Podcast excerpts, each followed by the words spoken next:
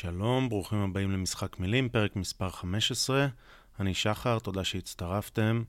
סדר וניקיון, וניקיון ממש קצר. Uh, הפרק הזה הוא פרק יחסית uh, ארוך וכבד, אבל מרתק בעיניי, וזה למטיבי לכת שמתעניינים בנושא של uh, האיזון בין הרשויות בישראל, ודברים שאנחנו דיברנו עליהם בעבר.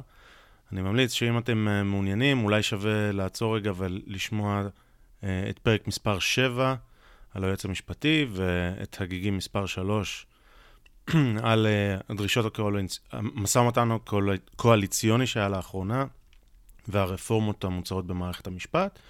ובפרק הזה אנחנו מדברים עם uh, עורך דין שמחה רוטמן, שהוא uh, ממייסדי התנועה למשילות והיועץ המשפטי שלה עד היום, ומדברים לעומק, או, או מתחילים יחסית מההתחלה, מה הביא אותו לעשות את זה, ואיפה הבעיות שהוא...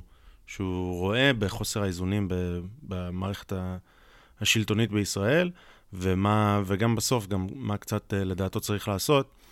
אה, אבל אה, זה פרק ש, שבאמת, אם אתם מתעניינים בנושא, או אתם, יש יותר מדי פרטים שככה קצת בלבלו אתכם, אז הפרק הזה יכול לעזור לכם ולהבין את התמונה השלמה. אז אני ממליץ למי שמתעניין באמת לשמוע. ושמחה הוא מקור מידע אה, בלתי נדלה. אז, אה, אז מיד נתחיל, רק אני אזכיר לכם אה, לעקוב אחרינו בטוויטר, דרך האתר, יש לנו ערוץ יוטיוב, לשלוח לנו אימייל, מה שאתם יכולים, וכמובן שאם אתם חושבים שזה בעל ערך, אז תשתפו. תשתפו, כי ככה אנחנו לא משקיעים בשיווק ולא כלום, אנחנו מפה לאוזן, זאת הגישה, וככה אנחנו מאמינים שנוכל לגדול בצורה שבאמת מוכיחה שזה שווה משהו, ולא כי שמנו איזה קמפיין ברשת חברתית כזאת או אחרת. זהו, אז uh, אני, אני מביא לכם עכשיו את שמחה רוטמן. קדימה, זה הזמן לשחק את המשחק. Time to play the game. Time to play the game. It's all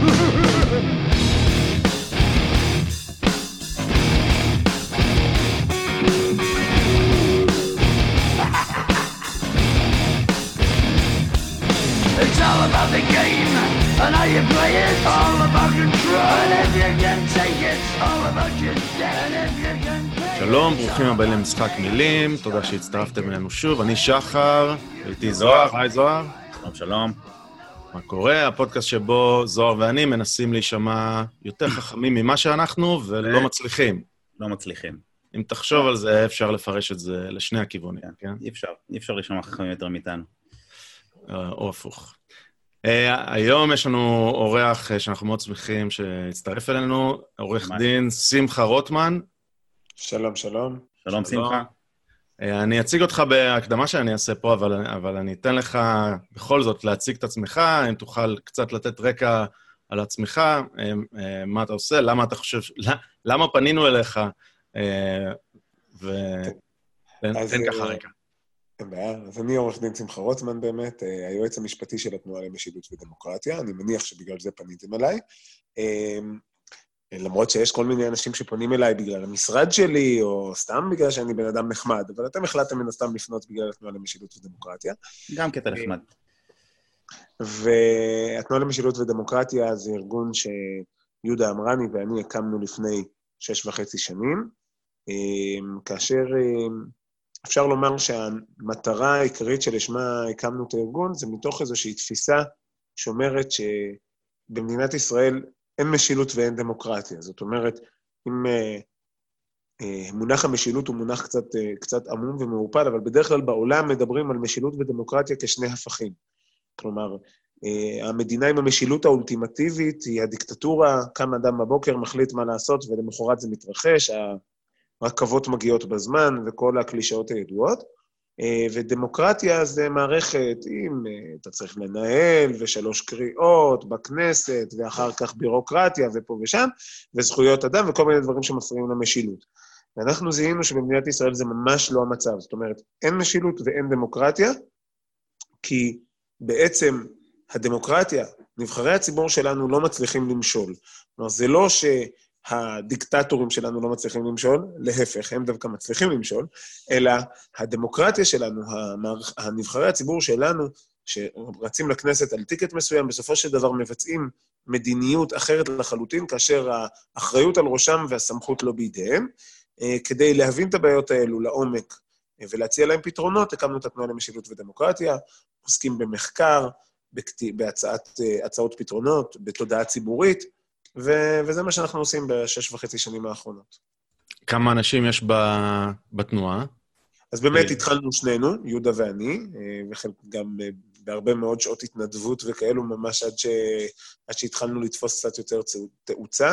היום אנחנו חמישה עובדים, ו... ויש יש גם מתנדבים ו... וכל מיני אנשים גם שעבדו איתנו בעבר, שממשיכים לשמור על קשר ולסייע, וגם לפעמים במחקרים, מגיעים. מתנדבים מחוץ לארץ, כל מיני, אבל זה... זה... הגרעין הקשיח זה חמישה אנשים. אוקיי, okay, ו... מה הביא אתכם למסקנה הזאת? איך הגעתם לזה? מה, זה, אה, מישהו מכם, מישהו מכם גר בחו"ל? אה, היה לכם איזשהו ניסיון עם מקומות אחרים שבהם זה עובד אחרת, שבהם יש משילות או יש דמוקרטיה? טוב, אה, אז כל אחד הגיע באמת מהמקום שלו, אבל אני יכול להגיד שאני הגעתי, אפשר לומר, משני אירועים עיקריים שפחות או יותר עיצבו אותי כאזרח במדינת ישראל. אחד מהם זה הסכמי אוסלו, והשני זה ההתנתקות. עכשיו, מה מיוחד בשני האירועים האלו? אה, הסכמי אוסלו, אה, בתור, הייתי נער, לא, לא אדם מבוגר במיוחד, אבל אה, איכשהו זה לא היה נראה לי כל כך הגיוני, אני לא יודע מה, מה בדיוק הסיפור, אבל לא היה נראה לי כל כך הגיוני להביא מ, ביבוא אישי מתוניס את חבורת הרוצחים הבאמת פסיכיים שהסתובבו שם, ולהגיד להם, או, oh, בואו תיקחו נשק ואולי ניתן לכם uh, להשתלט על השטח פה ממש ליד הבית שלנו. זה היה נראה לי רעיון לא כל כך טוב, היה אז הפגנות, אם אתם יודעים, אל תיתנו להם רובים. Uh, ואחר כך באמת uh, כולנו יודעים מה קרה גם בסוף. Uh, אבל כשבאמת, באמת, שאלתי את עצמי, מה גורם לאדם שגם רץ על ticket uh, אחר לחלוטין, uh, יצחק רבין, רץ לכנסת על ticket אחר, אה, נהיה ראש ממשלה על ticket אחר, הוא אמר לא למשא ומתן עם אש"ף, לא למדינה פלסטינית, מה גורם לו להיכנס למהלך הזה, שנראה לי, כנער, משהו מאוד לא הגיוני. ושמעתי אותו אומר, אני מביא את האנשים האלו שהם יילחמו בחמאס בלי בג"ץ ובלי בצלם. זה היה, עכשיו, יצחק רבין רחוק מתפיסת עולמי אה, גם אז, אני מניח שגם אם הוא היה מממש את כל המצע שלו, לא הייתי ממש מסכים איתו על הכל, לא בדת המדינה ואפילו לא בשמאל וימין, אבל uh, אבל הוא בהחלט, בהחלט בא והוא אמר שבעצם מה שמפריע לו להילחם בחמאס זה בג"ץ ובצלם. אנחנו גם יודעים שאז היה בתקופתו את גירוש המחבלי חמאס, 415, בעצם אפשר לומר שהתשתית המבצעית של חמאס נבנתה אה, בזכות בג"ץ. רגע, תן, תן, תן את הסיפור הזה בכל זאת, אה, על הגירוש. אני אתן את הסיפור, כן, אוקיי. היה, היה, אה, התחילו אירועי טרור, ושוב, אנחנו מדברים על זה, על אירועי טרור באמת ב... ברמה שהיום היא נראית לנו קצת נאיבית אפילו, אבל זה, בישראל של אז זה היה אה, דבר די, אה, די מסיבי ומזעזע, והחליטה ממשלת רבין, שוב, לא ממשלת ימין קיצוני ולא, ולא שום דבר, לגרש 415 מחבלי חמאס. ובג"ץ אה, בצו ביניים עצר את המהלך הזה, ובעצם המהלך שהיה אמור להיגמר בחטף כזה, ובעצם לגדוע את שדרת הפיקוד של חמאס, אה, נמרח והתגלגל, אה, והיה איזושהי פשרה אה, עם בג"ץ ודרישות לשימוע, והיו... היה, עצם העיכוב שיצר בג"ץ במהלך הזה, גרם לזה שבמקום שאותם 415 מחבלי חמאס ייבלעו בלבנון איפשהו, הוקם מחנה מחנה למגורשים, שבעצם הפך להיות האוניברסיטה לטרור של החמאס. הגיעו אנשים מכל העולם לבקר, הפך את החמאס, העלה את החמאס כשחקן על הזירה הבינלאומית, וכל זה כמהלך מדיני-ביטחוני, שאמנם יש לו צדדים משפטיים, אבל בוודאי שהשאלה העיקרית אה, אה, היא, לא, היא לא הייתה משפטית. אה, המהלך הזה בעצם הוכשל על ידי בג"ץ. ו... ו אחר כך, בראיונות שלאחר מכן, ברק התייחס לזה, גם בתחקיר שהיה לו מזמן, תחקיר בכתבה המאוד מאוד מפרגנת שהייתה בהמקור לאהרן ברק, הוא גם התייחס לנושא הזה ואמר, אולי לא היינו עושים ככה, אבל בסופו של דבר בג"ץ, את המהלך הזה שהיה אמור לטפל, לתת מכת אה, מוות לארגון החמאס, זה בעצם היה אה, צינור החמצן שלו ומה שבנה אותו. אה, אז רבין אמר, אוקיי, אני לא מצליח, במדינת ישראל שלנו, אני לא מצליח להילחם בחמאס, אז מה אני אעשה? אני אעשה outsourcing. ואני אעשה outsourcing, אני אביא את חבורת ה... ה באמת הטרוריסטים, ה-scum of the earth, באמת, האנשים הכי גרועים בעולם, אני אביא אותם, והם יילחמו בשבילי בחמאס. לא יהיה, זה נכון, הם גם נלחמו בחמאס, אבל גם נלחמו בנו, אה, זה, וגרמו ל, לאלפי, אלפי הרוגים, אמ, וגרמו אחר כך למסלול של, שהוביל את מדינת ישראל גם לאירוע השני בסיפור, שזה ההתנתקות. אמ, ואנשים אה, לא יודעים, אבל בתקופה שלפני הסכמי אוסלו, אז נצרים, שהייתה אז ב, בלב עזה, בלב ממש התנחלות בלב העיר עזה, לפני הסכמי אוסלו שמ, שמרו עליה שני חיילים עם חוט. כאילו, לא היה צריך, כשהיה, בסופו של דבר, כשפינו את נצרים כמה שנים מאוחר יותר, 13 שנה מאוחר יותר, אה, או 12 שנה מאוחר יותר, אה, כבר היה צריך שם כמעט סדר גודל של אוגדה לשמור על, לשמור על המקום הזה. עכשיו, זה מה שהסכמי אוסלו עשו, ורבין הציב את האשמים פה במערכת המשפט, במידה מסוימת, בג"ץ ובצלם. והאירוע השני זה ההתנתקות. ההתנתקות הייתה אירוע שגם היה, הייתה לו בעיה דמוקרטית מאוד מאוד קשה, נבחר ראש ממשלה, התנהל מסע, ומת... מסע בחירות, התנהל בדיוק על השאלה הזאת, היה מועמד השמאל שאמר, אני אצא מנצרים. כמובן שאת גוש קטיף נשאיר, אבל נצרים זה באמת אה, ממש אצבע בעין של, של הערבים בעזה, וחייבים לפנות אותה. ולעומתו היה ראש ממשלה מהימין שאמר, מועמד הימין שאמר, דין נצרים כדין תל אביב, ואז נבחר אותו אחד שאמר דין נצרים כדין תל אביב, ועשה את ההתנתקות. ויצא מכל גוש קטיף, ויצא מצפון, מצפון הרצועה, שזה מקום שאפילו לא, כאילו אפשר היה ליישר שם את הגבול, לא, הוא נסוג לגבול הבינלאומי, ויצא מצפון השומרון. כל הדברים, פינה יישובים מצפון השומרון, אפילו לא יצאנו משם, וכל הדברים הללו, אה, שאלו, מה, מה קרה לו? מה העניין? והיה איזשהו קונצנזוס ותמימות דעים, זה קצת קשור לחקירות נתניהו, שאמרת שאולי נדבר עליהם, שנאמר גם מיוסי שריד וגם מצבי הנדל, גם מהשמאל וגם מהימין, עומק העקירה כעומק החקירה. כלומר, יש פה איזושהי מערכת משפט, אחר כך שילוב של משפט ותקשורת אולי, שאם הוא יעשה את המהלכים הנכונים, אז הוא יהיה פטור מאימתו של הדין. וה... והתופעה הזאת בעצם אומרת שאני הלכתי לכנסת, אני הלכתי, לא הלכתי לכנסת, הלכתי לקלפי, הצבעתי לכנסת, ואין שום קשר בין מה שהצבעתי אליו לבין מה שקיבלתי, לא בגלל שדברים שרואים מכאן לא רואים משם, אלא בגלל שמי שמנהל את המדינה באמת, זה לא נבחרי הציבור שלי, אלא אנשים אחרים שמחזיקים מעליהם, או שמונעים מהם להילחם בטרור, כמו, כמו כנגד רבין, או שמחזיקים מעליהם כתבי אישום, כמו במקרה של שרון. אבל התוצאה היא אותה תוצאה. אני לא מקבל את מה שאני בוחר. ואני, ובכוונה הבאתי את שתי הדוגמאות האלה, האלו, כי לפני המהלכים האלו, הם היו, בקונ... כלומר, הקונצנזוס היה, זה היה שינוי קונצנזוס, שינוי פרדיגמה של מדינת ישראל, שהציבור היה מודר ממנו לחלוטין. ההסכם, משא ומתן עם, עם אש"ף התנהל כשהוא היה בניגוד לחוק. הוא נוהל על ידי עובדי מדינה בניגוד לחוק, ה deep state האמיתי, אם תרצה, אה, אה, שניהל, שניהל, שניהל דברים מתחת, ממש בלי שהציבור יודע. מה שהיה בניגוד לחוק, לדעתי, אה, זה, זה כשהם התחילו לדבר איתם לפני שבעצם הם נבחרו, לא? עוד בהיותם באופוזיציה. לא, גם, גם, אבל גם, גם בתור זה, זה היה חוק שאסר על, על מגע עם אש"ף, כן. היה, היה חוק שאסר את זה, וכל זמן שזה לא תוקן, לא יכול להיות uh, פקיד גם במשרד החוץ שעובר על החוק. אמ, כן, אפילו.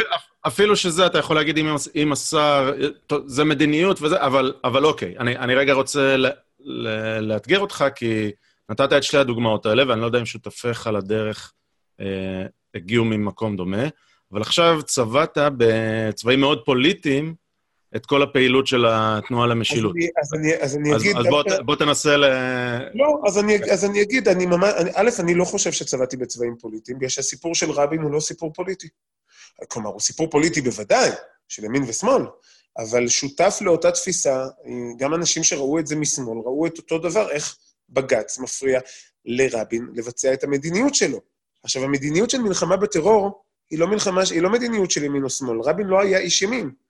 ולכן הבאתי את שתי דוגמאות, דוגמה מימין ודוגמה משמאל. אני חולק עליך שהבאתי פה אה, תפיסה פוליטית ימנית.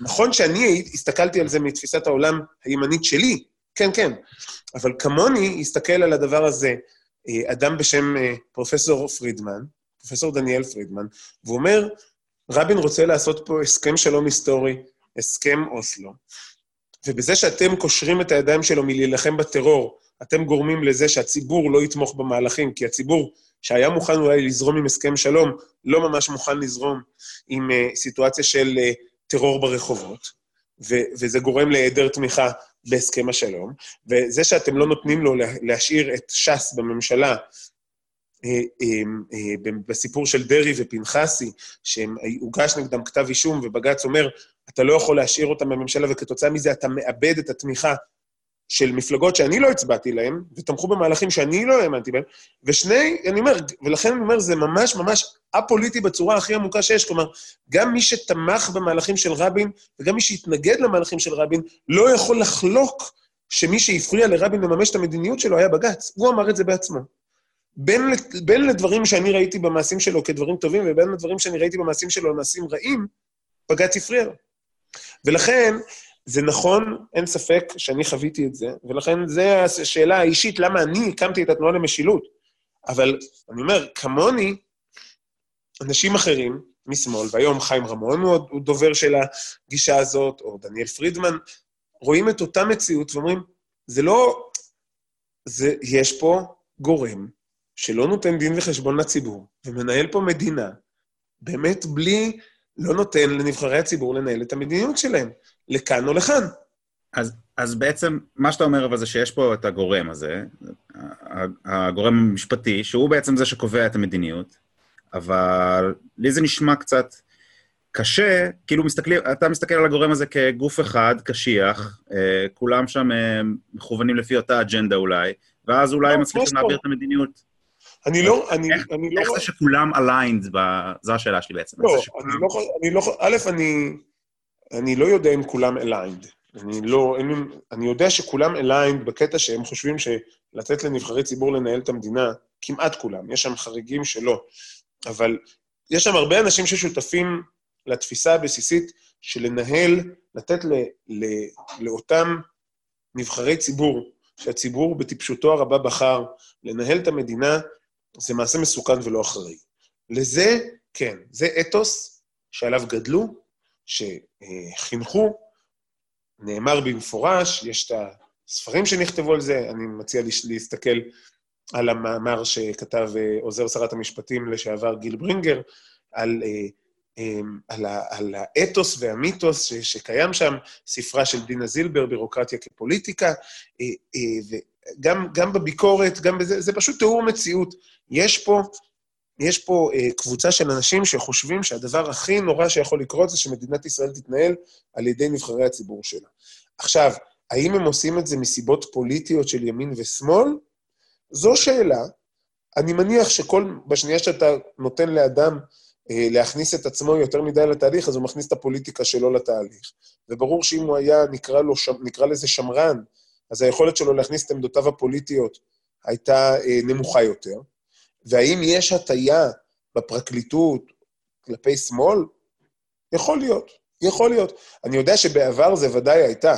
אתה רואה אנשים שיצאו מהפרקליטות, בתפקידים הכי בכירים שיש, לפעמים תוך כדי תפקיד, אנשים שהתבטאו אה, בצורה מאוד מאוד קשה. רק לאחרונה אה, ראינו את יהודית קרפ, שהייתה משנה, משנה, אה, משנה לפרקליטת המדינה, או משנה ליועץ המשפטי לממשלה, אה, שהתבטא, אה, מיכאל בן יאיר, אנשים שנמצאים בוועדים המנהלים של, אה, של בצלם, הקרן החדשה וזה, כן, יש שם, זה, זה משום מה לא, לא, לא יצא לי אף פעם לראות מישהו מסיים את תפקידו בפרקליטות והולך ו, ומצטרף לכהנא חי. את זה עוד לא יצא לי לראות. מקים מאחז. או, או מקים מאחז, או זה. זה עוד לא יצא לי לראות, אבל אני אומר, זה באמת לא משנה. אני חושב שכיום בפרקליטות יש הרבה מאוד אנשים שהם אה, נמצאים במרכז המפה הפוליטית, או אפילו בימין, ויש המון דתיים, זה לא משנה. זה באמת לא משנה. השאלה היא, השאלה היא האתוס, האם הם חושבים שלתפיסות שלהם, לאתוס הארגוני שלהם, לצורת חשיבה המשפטנית, צריך שתהיה להם המילה האחרונה לאיך מתנהלת המדינה. אני אומר שלא, והם אומרים שכן. וזה הוויכוח האמיתי. ולכן אנחנו יכולים לשתף פעולה הרבה מאוד פעמים בתור התנועה למשילות ודמוקרטיה, גם עם שמאל, גם עם ימין, גם עם מרכז, כי זה באמת, באמת, כל אחד יבוא מהמקום שלו, וחשבתי ששאלתם אותי את השאלה האישית, ולכן עניתי על הרמה האישית, אבל כל אחד יבוא מהמקום שלו, ו- ויגיעו למסקנה משותפת שהמערכת הזאת לקחה לעצמה סמכויות וכוחות לא לה. אוקיי, okay, היה חשוב לי באמת לאתגר אותך עם, ה- עם הכיוון הפוליטי, כי יש הרבה אנשים שיאזינו ל... לסיבה שבגללה אתה זה, ויגידו, אה, טוב, זה... ואני חושב שאחד הדברים ש... אני חושב שאיילת שקד אמרה את זה, שהיא שרה... פעילה, דמות פוליטית שאני מעריך באופן יחסי, אה, קרא לבג"ץ סניף של מרץ, אני חושב שזה היה אחד הדברים המזיקים דווקא. לא, היא לא קראה לבג"ץ סניף של מרץ, היא אמרה שפעם קראו, פעם קראו לבג"ץ סניף של מרץ, היום זה כבר לא כל כך... היום זה כבר לא, נכון. אז כן. היא בכל זאת כאילו...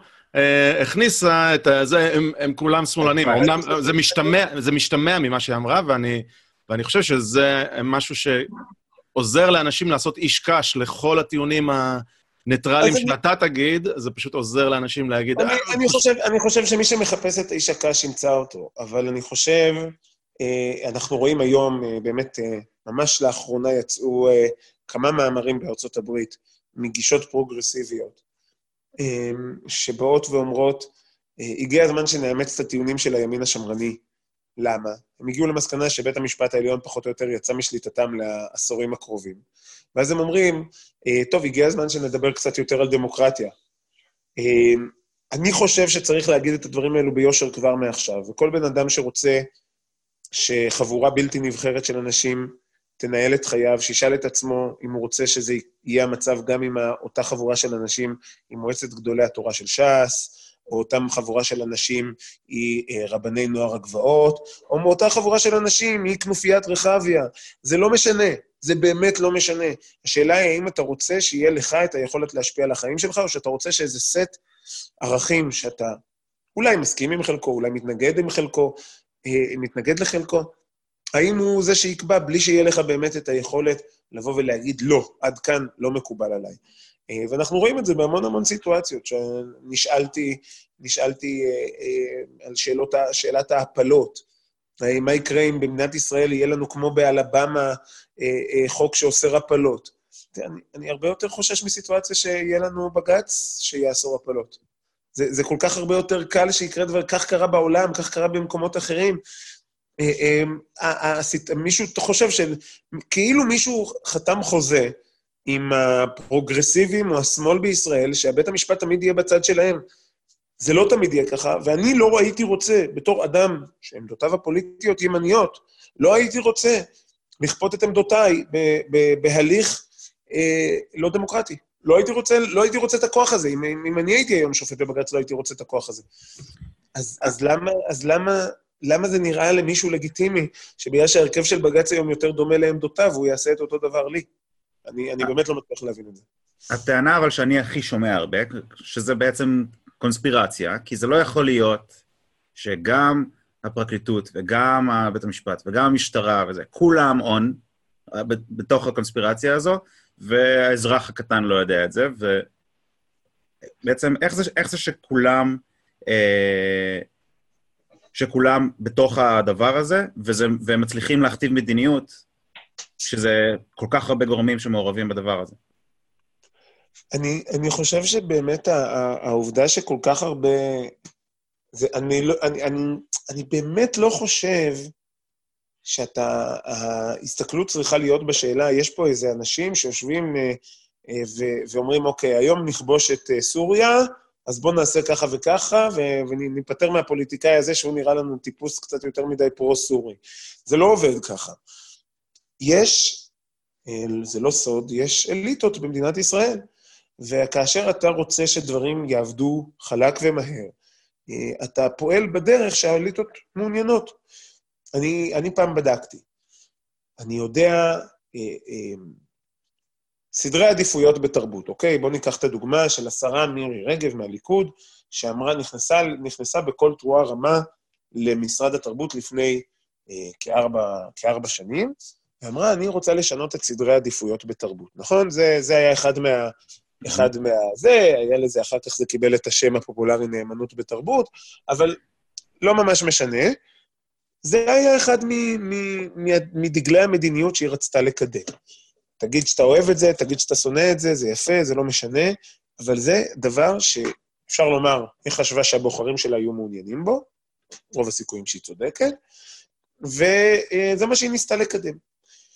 כמה מכשולים הוצבו על דרכה? כמה זמן? האם באמת עכשיו, אחרי ארבע שנים, אנחנו יכולים להגיד, מירי רגב שינתה את פני התרבות בישראל? אני חושב שהיא עשתה הרבה דברים, אני חושב שהיא כן שינתה מעט, אבל להגיד שהיא עשתה מהפך דרסטי, להגיד שהיום התרבות בישראל היא שונה ב-180 מעלות ממה שהייתה לפני ארבע שנים, התשובה היא ודאי שלא, לדעתי. עכשיו, ואז חשבתי לעצמי, כמה זמן לקח שמדינת ישראל עברה שינוי פרדיגמה? שוב, הדוגמה של הסכמי אוסלו היא דוגמה מאוד טובה. כמה זמן אתם חושבים מדינת ישראל, לקח למדינת ישראל לעבור מפרדיגמה של מדיניות התנחלות באמת, לא, אני לא חושב שהיה לפני, לא חושב שהיה לא לפני ולא אחרי. הממשלה שהייתה מ-88 עד 92, זו הייתה אחת הממשלות שבנו הכי הרבה ביהודה ושומרון. לא מוחלט לשיח עם אש"ף, לא מוחלט למדינה פלסטינית. אמ, תרבות אה, אה, בכלל לא... המהפך שעשתה, בזמן שקרה המהפך ב-1992, שעלתה ממשלת שמאל לשלטון, בכמעט כל תחום שתרצה לגעת בו, בין אם אנחנו מדברים על משפט, בין אם אנחנו מדברים על חינוך, בין אם אנחנו מדברים על תרבות, בין אם אנחנו מדברים על תשתיות, בין אם אנחנו מדברים, כמובן, על חוץ וביטחון, מרבית השינויים התרחשו תוך שנה. הסכמי אוסלו נחתמו כמעט תוך שמונה חודשים, אוקיי? עכשיו, למה זה? כי בשנייה שאתה פועל לכיוונים שהמערכת רגילה לחשוב בהם, אתה לא הולך נגד כיוון, ה, כיוון התנועה. אתה לא מנסה לדחוף אה, גלגל במעלה ההר. הכל זורם. אין אף אחד ששם לך ברקס, אין אף אחד ש... כי, כי, כי זה ברור, כי זה מה שעושים. אה, אבל, אבל, בק... תיארת, אבל תיארת מצב שזה לא המערכת רגילה, רגילה בכיוון מסוים. לא, לא, אז אני אומר, זאת שינוי. מה שקרה זה שבמשך, הייתה איזו אנומליה קצרה מ-1977 עד 1992, שבהם היה, שבה היה שלטון ימין, אה, גם לא ממש, כי היה חלק מהזמן ממשלת אחדות וחלק מהזמן זה, ואז ב-92, מה שנקרא, חזרו בעלי הבית, והכל הכל נפתח לקראתם, כל הדלתות, והכל רץ נורא נורא נורא מהר. ועכשיו, עכשיו, אפשר לדבר, כתב על זה, ארז תדמור כתב את ספרו, מדוע אתה מצביע ימין מקבל שמאל, הסביר איך המנגנונים עובדים, אפשר לתת עוד המון דוגמאות, אני לא חושב שזה, שזה מטרת השיח הזה, אבל אני, אני כן אומר שצריך להבין שזה לא צריך שזה יבוא בהנחתה מלמעלה.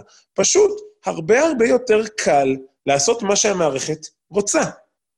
עכשיו, זה לא יושב פלוני או אלמוני בחדר סגור, אלא פשוט, אם אתה תנסה לעשות משהו שמתאים למערכת, היא כבר תדאג ליישר לך את הדרך, וזה גורם לפוליטיקאי לעשות את זה.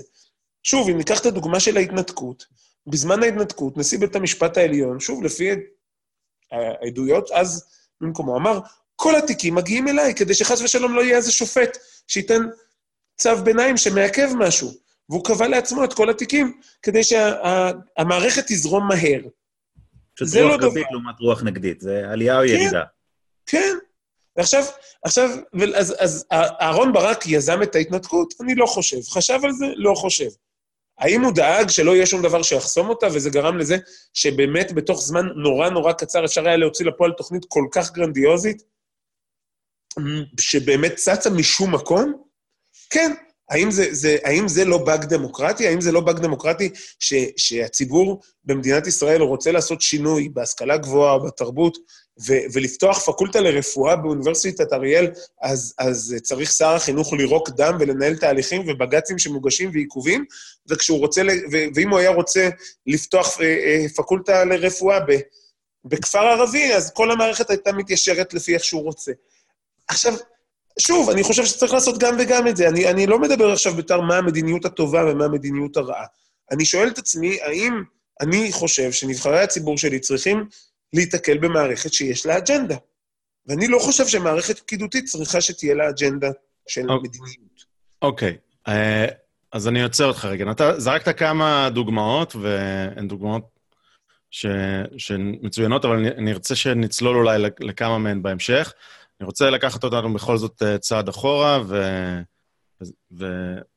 ולנסות לתת את התמונה היותר כללית, כי, כי כבר צללנו לפרטים, ו... ומה אה, מה המצב, או אתה יודע, אתה כבר ממש מצדיק את מה שאתה אומר, אבל בוא רגע נבין מה, מה אתה אומר, או בוא ננסה לאתגר את מה שאתה אומר.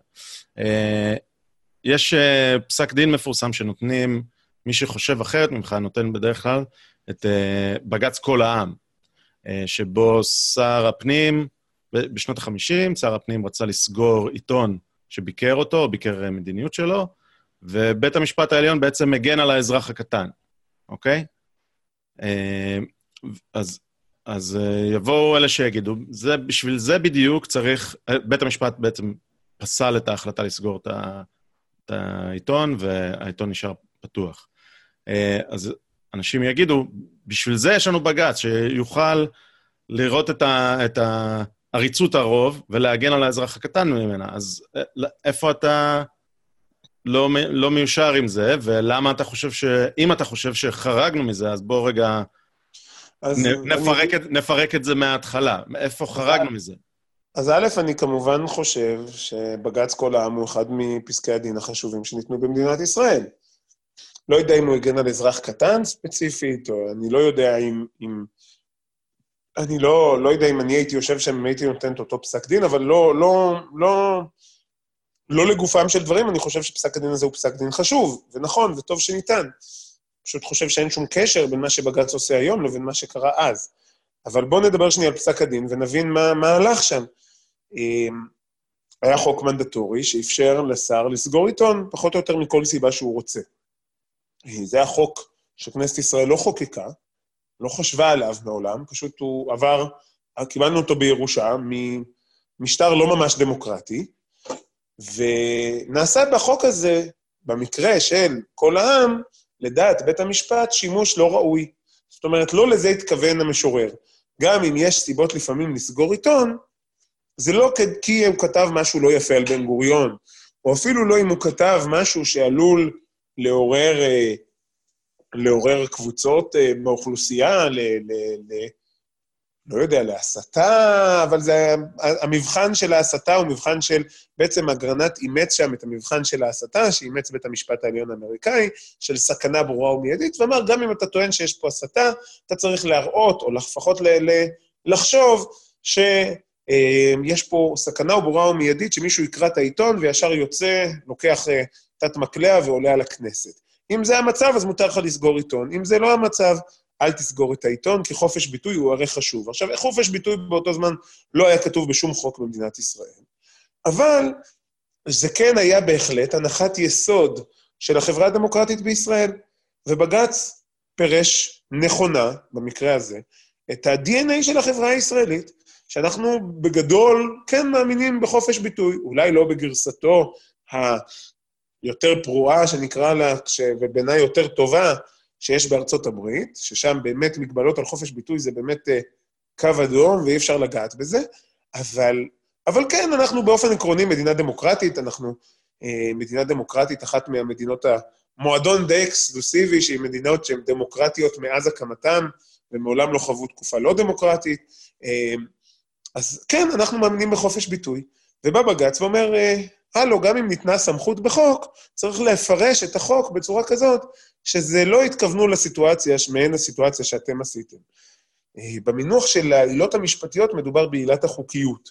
כלומר, נכון שיש לך חוק, אבל לא לזה התכוון המחוקק. עכשיו, מה, מה יכול, איך, איך יכול היה בן גוריון, שאליו הופנה הצו, להגיב? מה הוא היה יכול לעשות?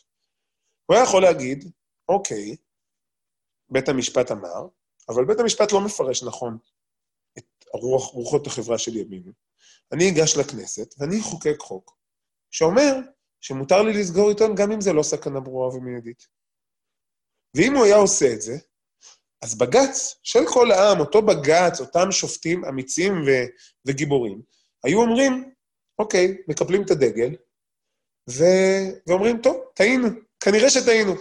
או לא טעינו, צדקנו, אבל המחוקק הוא המלך, הוא הקובע, ואם החוק של הכנסת עשה את זה, אז אנחנו צריכים לכבד את החוק. זה, עכשיו, הסיטואציה הזאת חזרה על עצמה במקרים אחרים שלא במקרה קולן, המון המון פעמים. אחד מפסקי הדין המפורסמים בתחום חופש העיסוק נקרא בז'רנו, פסק דין ממש בערך מאותה תקופה, אפילו קצת קודם, שבו בית, בית המשפט אמר, אתה לא יכול לפגוע בחופש עיסוק של המאכערים במשרד הרישוי בלי הסמכה מפורשת בחוק. אז יש בז'רנו אחד, ואז הכנסת תיקנה את החוק, ואז יש בז'רנו שתיים, שתיקנו את החוק ואמרו, כן, אפשר לעצור את המאכערים במשרד הרישוי. ובית המשפט אמר, אוקיי, עכשיו זה בחוק. מצטערים, חבר'ה, למרות שחופש עיסוק זה דבר חשוב, אתם לא תקבלו. וכך זה קרה בהפקעת קרקעות, וכך זה קרה בהמון המון המון נושאים. כאשר בית המשפט אמר את דברו פעם אחת, המחוקק ענה לו, אוקיי, טעית, אנחנו כן התכוונו לזה, אנחנו כן רוצים שזה יהיה במפורש, ואז בית המשפט כיבד את רצון המחוקק. במקרה של כל העם, הגדולה היא לא של בג"ץ. זה שבג"ץ נתן פסק הדין של כל העם זה כמעט טריוויאלי, אם אתה מכיר את הסיטואציה של בג"ץ דאז. הגדולה היא של בן גוריון והמחוקק דאז, שלא היה לו שום בעיה להעביר חוקים מאוד מאוד מאוד מאוד לא דמוקרטיים. להזכירכם, היה באותה תקופה ממשל צבאי על ערביי ישראל. זה לא שהיינו מדינה סופר דמוקרטית אז, כלומר, היינו, אבל לא הכי הכי בעולם. ובכל זאת, בן גוריון לקח את פסק הדין ואמר, וואלה, צודקים, נכון, אני לא הולך לתקן את החוק ואני לא הולך לתת לעצמי את הסמכות לסגור את העיתון. אז מגיע לבן גוריון הכבוד, לכנסת הכבוד.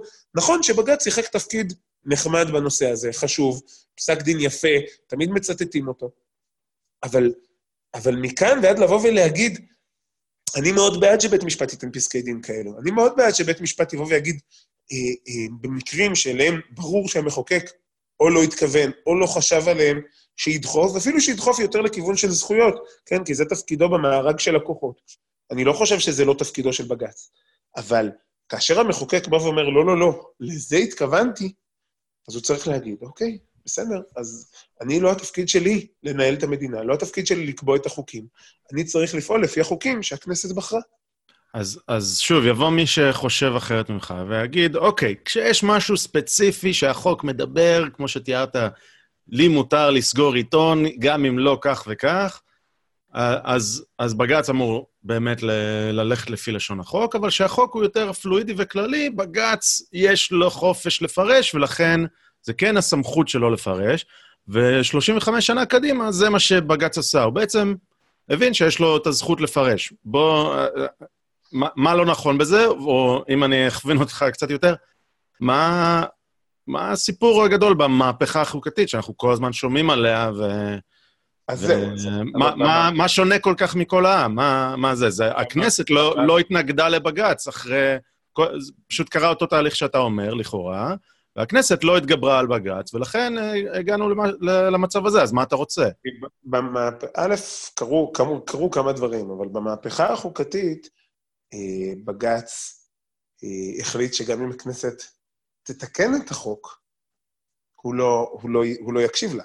כלומר, גם כאשר הכנסת מחוקקת את החוק ומתקנת אותו ומתקנת אותו שוב, ומבהירה ומדגישה עם שני קווים שחורים למטה ו- ו- ומרקר מלמעלה, בג"ץ אומר, אוקיי, אז אני מבטל את החוק. זה קרה שלוש פעמים בחוק המסתננים, זה קרה שלוש פעמים בחוק הגיוס, זה קרה בחוקים שבג"ץ אפילו לא היה מספיק הגון לתת להם את מכת החסד ולהרוג אותם ולהגיד ביטלתי את החוק, אלא סתם התעלם מהם, בלי, בלי, אה, בלי לתת יותר מדי אה, כבוד למחוקק, כמו למשל אה, סעיף 7א בחוק יסוד הכנסת, שאומר מי יכול להתמודד לכנסת ומי לא, ופשוט הוא החליט שהוא יפרש אותם בצורה כזאת, שאם אתה במפלגה, במפלגה של שקוראת לתומכת בטרור, אז הסיכוי שתיפסל פחות או יותר אפסי.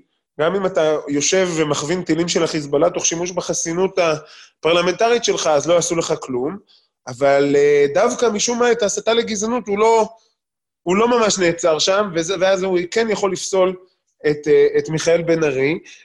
בג"ץ פשוט פחות, פחות לוקח את החוק, לוקח את כוונת המחוקק, אומר, אוקיי, שמעתי, ועושה מה שהוא רוצה. עכשיו, בשנייה שהדבר הזה קורה, שאין כבוד, אין כבוד למיל, למילים של המחוקק, אין כבוד לכוונה של המחוקק, אין כבוד לתכלית שהמחוקק מנסה להשיג, אז בית המשפט הפסיק לפעול כקשור לחלק מרשויות השלטון של מדינת ישראל.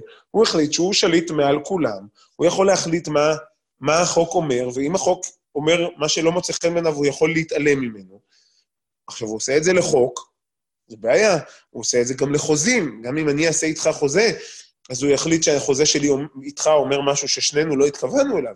זה גם יכול לקרות. והוא עשה את זה. בקיצור, בית המשפט החליט שמעכשיו הוא ואין בלתו, והאימפריאליזם השיפוטי הזה מייצר בעיה דמוקרטית, הוא מייצר בעיה במערכת המשפט, הוא מייצר חוסר אמון במערכת, הוא מייצר המון המון המון נזקים שפוגעים בכולנו. ואנחנו רואים את התוצאות באמון הציבור בבית המשפט, אבל עכשיו, המחוקק מנסה, המחוקק מנסה כבר הרבה מאוד שנים להגיד לבג"ץ שהוא טועה, ושהוא, ושהוא לא מפרש נכון את מה שהמחוקק אמר לו. אבל בג"ץ מצפצף, פשוט מצפצף. ואני חושב שאולי אנחנו נמצאים עכשיו בעיצומו של האירוע הכי, אה, נקרא לו כמעט קיצוני בסיטואציה הזאת, שהכנסת התכנסה בחגיגיות רבה, וברוב של 61 חברי כנסת, להזכירכם, חוק יסוד כבוד האדם וחירותו לא עבר ב-61 חברי כנסת, הצביעו בעדו 32, אבל ברוב של למעלה מ-61 חברי כנסת, הצביעה הכנסת בעד חוק יסוד מדינת ישראל, מדינת הלאום של העם היהודי. מה בג"ץ עשה? אחרי, אחרי, אחרי שבמשך שני עשורים וחצי בערך, בג"ץ מוכר לנו שמה ש, שיש לנו איזה פירמידה, ויש לנו פירמידה נורמטיבית, שמה שעומד בראש זה חוקי היסוד.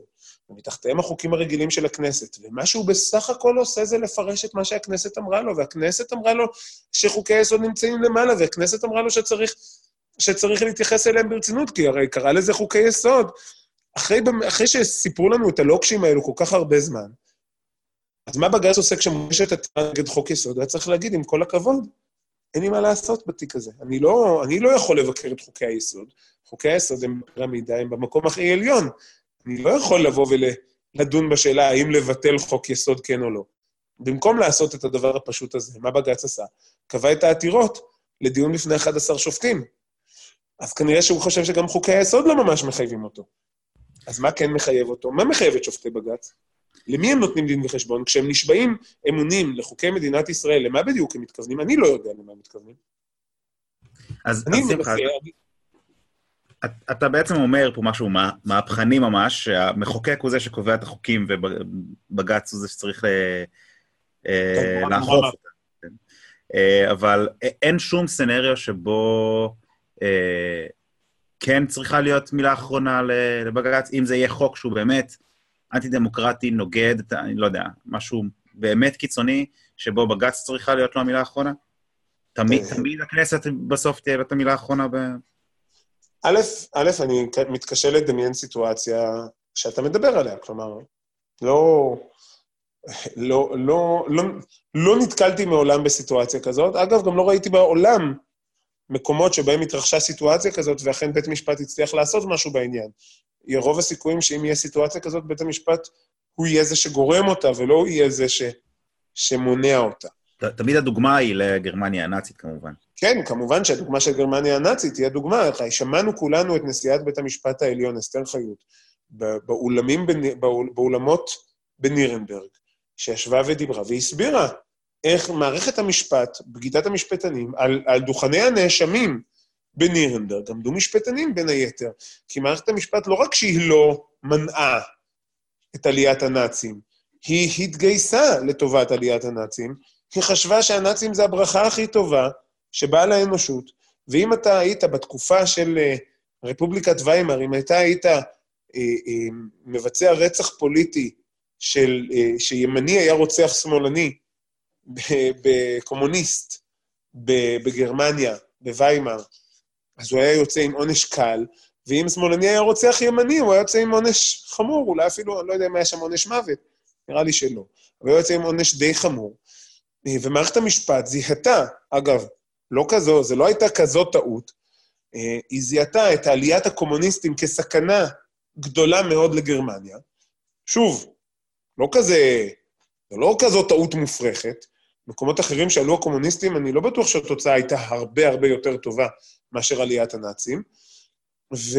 ו... והיא זיהתה את עליית הקומוניסטים כסכנה, זיהתה את היטלר ואת, אה, ואת בכלל את הכוחות הימניים כמושיעים מפני עליית השמאל הקיצוני של הקומוניזם, ו... ונתנה להם רוח גבית, וזה מה שקרה. זאת אומרת, מערכת המשפט היא זאת שתמכה בעלייתם.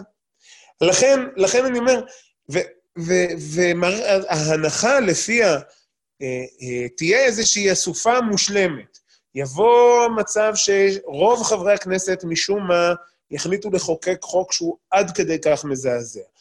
ובמקרה הם לא יצליחו לפני זה, אין שום סיבה בעולם אגב, לבטל את בית המשפט, או למנות שופטים כרצונם, או לעשות זה, ואז באמת מה שיישאר לנו כנגד הרוב המוחלט, שגם נהנה מרוב בציבור, כי הרי חוק שעובר בכנסת ולא נהנה מהסכמה ציבורית רחבה, אז מהר מאוד או יבוטל, או שתהיה מר, מרד. אנחנו מדברים על חוק מאוד מאוד לא דמוקרטי, אני מנסה לחשוב איזה סיטואציה. אז אנשים יצאו לרחובות, אנשים יפגינו, לא, לא, לא, אז מדובר גם, יש רוב חזק ומוצק בציבור שתומך בזה, באותו חוק נורא ואיום, תיאורטי שאנחנו מדברים עליו. ואז, באותה סיטואציה נורא נורא, באמת שאני לא מצליח לדמיין אותה, אז יבואו איזה שלושה שופטים עם גלימות שחורות, בני 70, והם יגידו, חבר'ה, החוק לא טוב, וכולם יגידו, אה, טוב, בסדר, אז הם אמרו. כאילו, אני באמת לא מצליח לדמיין את הסיטואציה הזאת. זו סיטואציה פיקטיבית לחלוטין. אתה, אנחנו מדברים על איש קש ואיש ברזל, זה, זה לא, אני, אני אפילו לא, אפילו איש קש לא הייתי נותן ל, ל, ל, לאותה סיטואציה הזויה. ואני באמת מחכה לראות מישהו שהביא לי דוגמה שבאמת שופטים הצליחו לעצור עלייה של שלטון דיקטטורי. אז, תן, לי, אז תן לי רגע, אז תן לי זה. אז, אז כמובן שבאמת אם uh, הדיבור שאם היה בית משפט עצמאי בגרמניה, אז היטלר לא היה מוציא, לא היה פותח מלחמות ולא היה uh, מתכנן ומבצע את השמדת היהודים, אם היה טופס A4 שכתוב עליו אסור, אז היטלר היה עוצר, כמובן שזה טיפשי. Uh, אבל, אבל בואו, בכל זאת, יש, יש אנשים היום, שחושבים, אני לא ביניהם, אבל יש אנשים שבהחלט חושבים שבישראל היום יש חוקים שהם uh, לא בדיוק דמוקרטיים. Uh, אני יודע, אני יכול להסתכל, uh, יש אנשים שחושבים את זה על חוק הלאום, יש אנשים שחושבים את זה על חוק הפונדקאות, יש אנשים שחושבים את זה על הכוונה לספח שטחים, שזה יהיה לא דמוקרטי, אז, אז אותם אנשים שאומרים, זה לא דמוקרטי, כשאתה אומר, אני לא מצליח לדמיין סיטואציה, אז אומרים, אתה עוצם את עיניך. הנה, זה לא דמוקרטי בעיניי, אה, ופה אוקיי. אני צריך שבג"ץ יגן. אז המשמעות היא שיש הרבה מאוד אנשים במדינת ישראל, שהתודעה הדמוקרטית שלהם היא עד כדי כך לא מפותחת, שהם חושבים שחוק שהוא לא אוהבים, שבגלל שהם לא אוהבים חוק, הוא אוטומטית נחשב לא דמוקרטי. ואנשים עם תודעה, באמת, אחד מהדברים, אה, ההצדקות, לבית משפט, תמיד אהרן ברק אומר, אנחנו, אין לנו מסורת דמוקרטית. הוא צודק, לאנשים שתומכים בבית המשפט העליון אין מסורת דמוקרטית. והם חושבים שאם הם לא אוהבים חוק, הם לא מצליחים לנמק את זה, ויש בחירות, ובכל זאת הציבור בוחר לחוקק את החוקים שהם לא אוהבים, אז אה, טוב, אז אין מה לעשות, חייבים דיקטטור שיציל אותנו מהציבור שחושב לא כמונו. עכשיו, אני יכול להגיד את זה על המון המון חוקים, שאני חושב שהם לא טובים. ואני חושב שצריך לשנות אותם ולבטל אותם. יש דרך במדינה דמוקרטית איך לשכנע אנשים אחרים בצדקת טענותיך. מי שבא ואומר, אני לא מצליח לשנו, לשכנע אנשים אחרים בצדקת טענותיי, אז אני רוצה שבג"ץ יעשה את העבודה הזאת בשבילי. הוא גם הורס את הטענות שלו, וגם הורס את בג"ץ. כי בסופו של דבר, אם אתה משתמש בגרזן שלך לתקוע מסמרים בקיר, אז הוא לא יחתוך לך את העצים כשצריך אותו. אין, אתה משתמש בכלי הלא נכון, הכלי לבטל חוקים שהם בעיניך לא טובים, הוא לשכנע מספיק אנשים לבטל אותם. אוקיי. Okay, זה, אז... זה, אי, אי אפשר לבוא ולהגיד, כל חוק שאני לא אוהב הוא לא דמוקרטי. בוודאי, החוק הפונדקאות, גם אתה מבין, אתה הבאת לי דוגמאות נורא יפות. חוק הפונדקאות הוא חוק לא דמוקרטי. יא רבי, כאילו, יש שתיים וחצי מדינות בעולם שנותנות פונדקאות להומוסקסואלים, ובגלל שמדינת ישראל היא לא הראשונה, השנייה, השלישית או הרביעית, אז אנחנו, זהו, קץ הדמוקרטיה. כאילו, נו, נו באמת, אנחנו נפלנו על השכל. אם מי שאומר לי שחוק הפונדקאות הוא חוק לא דמוקרטי, אני אומר לו, אדוני, לך, לך תפתח מילון, אתה לא יודע מה זה דמוקרטי. סתם, צריך להגיד שאני חושב שאין שום מדינה באירופה ש... שמאפשרת את זה, נכון? אולי... אני, אני, אני אומר שוב... אולי אני... יש אחת. אולי יש עכשיו, אחת. עכשיו, תחשוב מה שאתה רוצה על פונדקאות. אני, יכול להיות שאתה חושב שפונדקאות זה דבר נורא ואיום, יכול להיות שאתה חושב שפונדקאות זה טוב, להטרוסקסואלים, להומוסקסואלים, זה ממש לא משנה. אבל לבוא ולהגיד שאם מדינת ישראל היא לא הראשונה בעולם שמאמצת את התזה שלך, סימן שאנחנו לא מדינה דמוקרטית, אז באמת, לך תלמד מה זה דמוקרטיה, זה מה שיש לי להגיד לבן אדם הזה. אבל אם אתה מנסה לכפות עליי באמצעות בית המשפט שאני אהיה מדינה הראשונה בעולם שנותנת לזוגות הומוסקסואלים להיות פונדקאות, לא, לא הראשונה, החמישית, השישית. אז אני אומר, יכול להיות שזה שינוי טוב, יכול להיות שזה שינוי לא טוב, תן לציבור בישראל להחליט באיזה קצב הוא רוצה לאמץ את השינויים. זה אמירה כל כך נוראית? אוקיי, סבבה. אני רוצה רגע לקחת אחורה. אנחנו צוללים לפרטים, ואני אני, יש, אני לא מצליח להבין מה לדעתך קרה במהפכה השיפוטית. מה, אגב, הש, השם המהפכה השיפוטית זה אהרן ברק, הוא, ה, הוא הגה אותו, נכון? הוא, הוא זה שהתייחס לזה כמהפכה שיפוטית, נכון? הוא קרא לזה המהפכה החוקתית. חוקתית, סליחה. אוקיי, אוקיי, אז מה, אז מה, מה מהפכה שם? מה, מה קרה, ואולי מה לדעתך קרה שהוא לא תקין, ו- ולמה זו כזאת נקודת, uh, אתה יודע, נקודת מפנה בתפקידו של בית המשפט העליון ב- בישראל? מה... טוב, אז א', אני באמת, א', אני באמת ממליץ, uh, התפרסם בשבוע שעבר, uh, במקור ראשון, כתבה מצוינת עם, של נטעאל בנדל, שהוא פשוט סקר פסק, את, ה, את ה timeline, את ה, של הפסקי דין ואת הדרך המאוד מאוד מתוחכמת ויסודית שבה בג"ץ בראשות אהרן ברק, ועכשיו זה כבר המשך גם בלעדיו, אבל בגדול זו תוכנית של אהרן ברק, ושמגר אולי אפילו גם, לשנות את התפקיד של בית המשפט בחברה הישראלית. יהיה לינק, כן, כתבה מצוינת. עכשיו, זו כתבה באמת מצוינת, היא מראה את, ה, את, ה, את הטיימליין, וזה, וזה חשוב. אבל אני אומר, בסופו של דבר זה לא מהפכה אחת.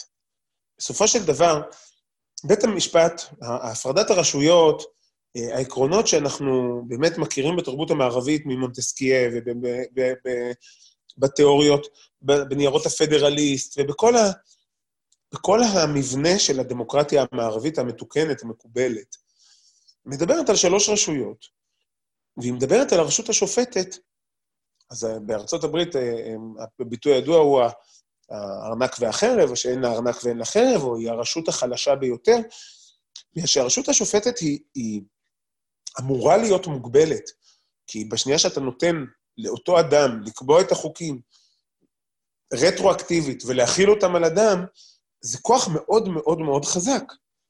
בין אם אתה עושה אותו במשפט הפלילי, בין אם אתה עושה אותו במשפט האזרחי, וגם אם אתה עושה אותו במשפט המינהלי. תחשוב על סיטואציה שבה אתה יושב השופט, מחליט, אה, יש, אה, יש אה, סדרת סרטים נראה לי כזאת עם סילבסטר סטלון, השופט, הוא מחליט ישר שעשית את העבירה וגם הוציא אותך להורג במקום. השופט הנודד הזה. אז הנה, יש לנו עכשיו שופט נודד. הוא מחליט מה החוק, כלומר, זה לא שהחוק אמר את זה קודם, הוא מחליט מה החוק, הוא מחליט גם למחוקק מה, מה המחוקק אמר והתכוון, וישר מיישם, וישר מבצע, וישר נותן צו לעשות את מה שהוא חושב, אז אין הפרדת רשויות ואין חירות, וכל המנגנון של הפרדת רשויות נעלם לנו. עכשיו, בית המשפט עשה את זה, החולשות, החולשות האימננטיות שקיימות לכל מערכת משפטית בעולם, אחת זה שהיא לא מחליטה בעצמה במה היא דנה, צריך שמישהו יביא לה את התיק. בין אם אנחנו מדברים במשפט הפלילי, אז יש הפרדה בין התביעה לבין, לבין בית המשפט.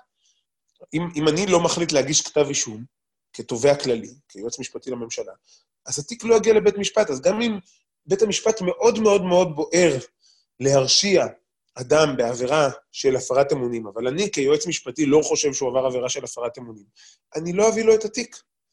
גם אם בית המשפט משוכנע שעבר, נעברה עבירה של אונס, ואני כיועץ משפטי חושב שלא, אני לא אביא לו את התיק. אז יש לי פה דאבל צ'ק, יש לי פה בקרה שלא יהיה לרשות שמחזיקה הרבה כוח, זה במשפט הפלילי. במשפט המינהלי גם, לרשות המבצעת מותר לעשות המון המון דברים. כל זמן שאין אדם שנפגע, הבאת את הדוגמה של כל העם, אז יש בן אדם שמוציא עיתון שנפגע מהחלטה שלטונית, אז הוא בא ועותר.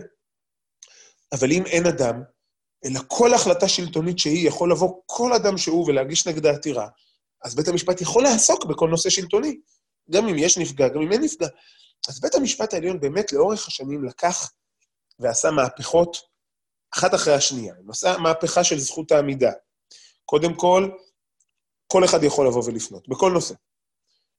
זה כבר הוריד אה, בלם מאוד רציני ממערכת המשפט, כי עכשיו כל אחד יכול לדון בכל נושא. זה משהו שהוא, שהוא ייחודי למדינת ישראל, או שזה שכיח? מאוד ייחודי. מאוד מאוד ייחודי. אנחנו עשינו על זה מחקר בתנועה למשילות ודמוקרטיה, לא מצאנו אף מדינה אחרת שהדבר הזה קיים.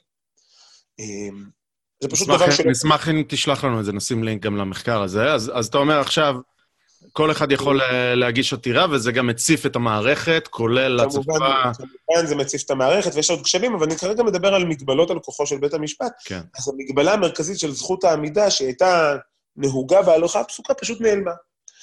אחר כך, בית המשפט היה כבול לחוק, היה כבול למה שכתוב בחוק. אבל אם אתה מפרש חוק באופן, בשיטת פרשנות שהיא, נקרא לה שיטת פרשנות פוסט-מודרנית, של מות המשורר, שאתה יכול לקחת את לשון החוק ולהחליט בעצמך מה, מה זה גורם לך להרגיש. לפי מידה מה... הסבירות. לא, לא, לא סבירות אפילו, אני מדבר על פרשנות, מהפכה הפרשנית שבית המשפט עשה. שאתה יכול להגיד, החוק זה לא מה שכתוב בו, יש את התכלית של החוק, ולא סתם התכלית של החוק, מה שכתב, התכוון המחוקק. אני יכול לבדוק מה המחוקק התכוון, כשיש לי לשון, הלשון לא בחוק לא ברורה, או אפשר להבין אותה לכמה שיטות ו- ו- וגישות, אז אני יכול לנסות לראות בדברי ההסבר של החוק למה התכוונו, אני יכול לקרוא את הדיונים בכנסת, בוועדות, אני יכול לאט-לאט לנסות להבין מה בכל זאת התכוונו במקרה הזה ובמקרה הזה. לא, לא, לא, יש לכל חוק תכלית, קרא לזה השופט ברק, התכלית האובייקטיבית, שהיא בעצם התכלית שהשופט מחליט מה התכלית של החוק. ואז ממילא אני מפרש את החוק בהתאם לתכליתו. ואם כתוב שחור, הוא לפעמים יכול להיות לבן, ואם כתוב רשאי, אז זה לפעמים חייב ולפעמים לא, ואין שום ודאות משפטית. אה, השופט עצור, ברק... עצור, עצור, עצור רגע. אז, אז אה, א', רק אנקדוטה, אה, באמת הזכרת את זה קודם, היום הרבה חוזים וחברות שעושות חוזים בתוך ישראל, בכלל הן עושות את זה לפי הדין של לונדון או ניו יורק, כי באמת, גם, גם בחוזה ביני לבין עסק אחר, אז uh, יכולים לפרש את זה לפי התכלית האובייקטיבית של החוזה. אבל, אבל עצרתי אותך כי אני רוצה שתיתן דוגמה. אתה, אני, חייב, אני חייב דוגמה, כי זה נשמע לא הגיוני, זה נשמע באוויר. נשמע באוויר, אוקיי. אז למשל, הדוגמה, א', יש ציטוט מאוד יפה. לפני הדוגמה יש ציטוט מאוד יפה, שפסק דין, ש...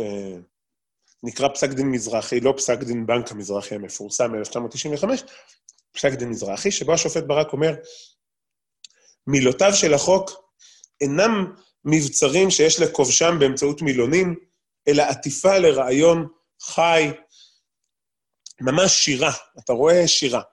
אבל, אבל אני אומר, אתה יכול הרבה מאוד פעמים לראות ש, שסתם, עכשיו היה פסק דין לאחרונה, בעניין בעניין להכניס את המשפחות של אה, אה, המשפחות, משפחות פלסטיניות לטקס יום הזיכרון האלטרנטיבי. פסק דין שניתן רק לאחרונה. עכשיו, אתה יכול לראות שלפעמים החוק המסמיך פה במקרה הזה זה החוק שמאפשר לשר הביטחון להחליט מי נכנס ומי לא נכנס מיהודה ושומרון לישראל, פלסטינים שנכנסים או לא נכנסים. אה, לפעמים החוק המסמיך אה, מאפשר אה, שיקולים רחבים, ובית המשפט עצמו כותב בהרבה פסקי דין שמתאפשרים שיקולים רחבים, אפשר להחליט להכניס או לא להכניס אדם מסיבות הומניטריות, אפשר מסיבות ביטחוניות, אפשר בוועדת חריגים להחליט שהאירוע מיוחד מספיק או לא, לא משנה, שיקולים מאוד רחבים. ולפעמים הוא אומר, לא, לא, לא, זה רק שיקולים ביטחוניים. מתי הוא אומר, עכשיו, זה אותו חוק. אותו חוק, זה לא, החוק לא משתנה מפעם לפעם. מתי הוא אומר שהשיקולים הביטחוניים הם, הם, ה, הם רק, מותר לשקול רק שיקולים ביטחוניים. ומתי הוא אומר שאסור לשקול, ש, שח, שאפשר לשקול גם שיקולים נוספים?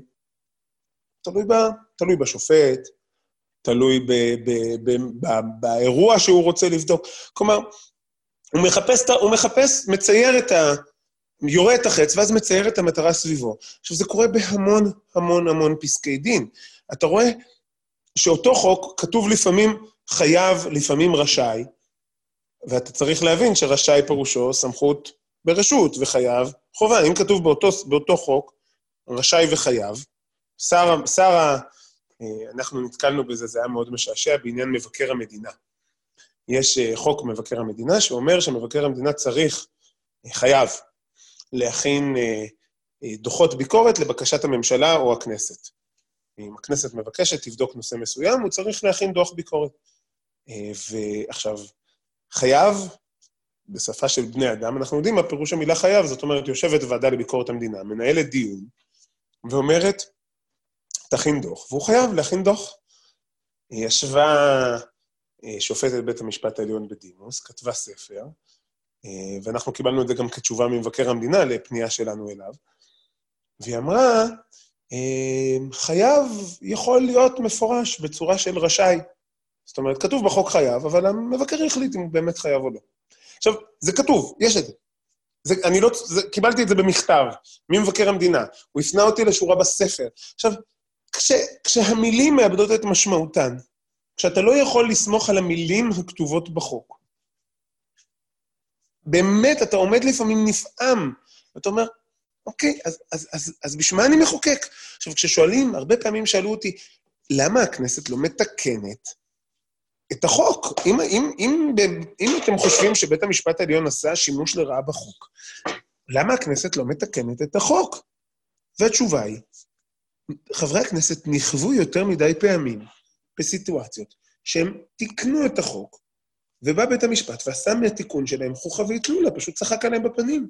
אחת הדוגמאות הבולטות, הבאת את הדוגמה של החוזים, זה פסק דין אפרופים, ש, שבעצם אומר שבית משפט יכול להתערב בתוכן החוזה שבין צדדים. ויריב לוין, אז עוד חבר כנסת, שם לעצמו למטרה לתקן את הפסק דין הזה. ורצה שחוזה יתפרש על פי לשונו. תיקנו את החוק, העבירו את החוק. קיצוני. כן, כן, כן, אני... נשמע לי אדם קיצוני ומסוכן. אוקיי. אין ספק, אין ספק. זה בשורה אחת, זה הולך בדרגות. קודם אתה רוצה מדינת הלכה, ובסוף אתה גם תרצה שיתייחסו לחוזים ברצינות. זה באמת, לא, אתה לא יודע איפה זה ייגמר. ואז בית המשפט קרא את התיקון לחוק שעבר בכנסת, ונתן פסק דין, ואמר, אתם חשבתם שבאתם לתקן את, את הלכת אפרופים, רק רוצים להגיד לכם שגם לא הבנתם את הלכת אפרופים וגם בעצם חיזקתם אותה. חוק שכל כולו, הובהר הכי ברור שיש על ידי המחוקק, נועד לתקן את הלכת אפרופים, יושב בית משפט ובהרכב ואומר, החוק מחזק את הלכת אפרופים. ואומר שאנחנו מהיום חייבים עוד יותר ללכת בהלכת אפרופים. עכשיו, מה אתה עושה עם כזה דבר, כשאתה מחוקק? אתה פשוט דופק את הראש בקיר, ואתה אומר, אוקיי, יש לי פה חבורה של אנשים, שלא משנה מה אני אכתוב, לא משנה מה אני אגיד, הם, יעש, הם יעשו מה שהם רוצים. וזה בעיה מאוד מאוד קשה. אז, אז אני אומר, זה, זה, אנחנו לא, לא, לא נגיע לזה. עכשיו, אני רוצה סתם להקריא לך משהו, שבמקרה מונח לי על השולחן, בסדר? קדימה. מעניין. אמ, הכללים המשפטיים מנוסחים במילים, ובהיעדר משמעות אחידה ומקובלת למילים, אין דרך לדעת מהם המקרים שהכלל המשפטי מכוון עליהם. יתר על כן, כללי וחשוב מזה, גישה זו פוגעת בתפקידה התקשורתי של השפה וביכולת להסתמך עליה. הם בסופו של דבר מגיעים גם למגדל בבל, זה סכנות, סכנת מגדל בבל. אתה אומר מילה ולא מבין. עכשיו, זו ביקורת על בית המשפט העליון ועל מה שהוא עושה אה, למילים ול... וזה. עכשיו, את הביקורת הזאת כתב אדם, שאולי זה יפתיע אותך. מרדכי קרמניצר, מהמכון הישראלי לדמוקרטיה. הוא כתב את זה, זה התפרסם בספר, במאמר שנקרא שינויים חברתיים ומגמות בהתפתחות המשפט, אה, בספר שנקרא המשפט בישראל, מבט לעתיד. אמ, אני חושב שגם תומכי בית המשפט העליון, כי הם חושבים שהם כרגע עושים, אה, פועלים לכיוון הנכון, פוליטית, וגם מתנגדי בית המשפט העליון, מהסיבות, מאותן סיבות. אני חושב שהסכמה אה, בקרב כל אדם שקורא פסקי דין, שהמילים של החוק, של החוזה, של, של, של פסקי הדין הקודמים, איבדו את משמעותם. איבדו את משמעותם. ואז מה אתה עושה? אתה באמת לא יודע, אתה קורא את החוק ואתה לא יודע מה התוצאה שתגיע בבית המשפט, ואז בית משפט הופך להיות מקום לא ודאי. כל המהפכה הזאת, המהפכה הפרשנית של אהרן ברק, שבעצם הכניס את בית המשפט העליון שלנו באמת לעידן הפוסט-מודרני, של, ש, שמילים אין להם משמעות אמיתית, מוסכמת, מקובלת, והכל פרשנות. לא, לא, לא הכל הוא פרשנות. כשכתוב בחוק שחור, זה שחור. כשכתוב בחוק לבן, זה לבן. והאמירה, הכל פרשנות, ואני יכול לעשות איתה מה שאני רוצה, כי אני הפרשן המוסמך, זה פשוט טוטליטריות, זה טוטל... לא סתם בספר 1984, אחד הדברים שההדגמות הכי קשות של טוטליטריות ושל שלטון, באמת שלטון אימים, זה שהוא מוציא את המשמעות מהמילים, ואומר, אני אגיד לך מה המילים אומרים, ולא אתה תגיד. זה, זה באמת... אה, זה באמת דבר מפחיד, וזה מה שקורה בבית המשפט העליון שלנו. אה, והמהפכה הזאת גם התרחשה בערך באותה תקופה. במקרה, מי שהיה אז נשיא בית משפט העליון, קראו לו אהרן ברק. איזו הפתעה. אה, והמהפכה, המהפכה החוקתית, שהגיעה כמעט בסוף של העניין הזה, שהוא אמר, עכשיו אני יכול גם לבטל חוקים, היא פיקציה, היא לא באמת קרתה. מה זאת אומרת היא לא באמת קרתה?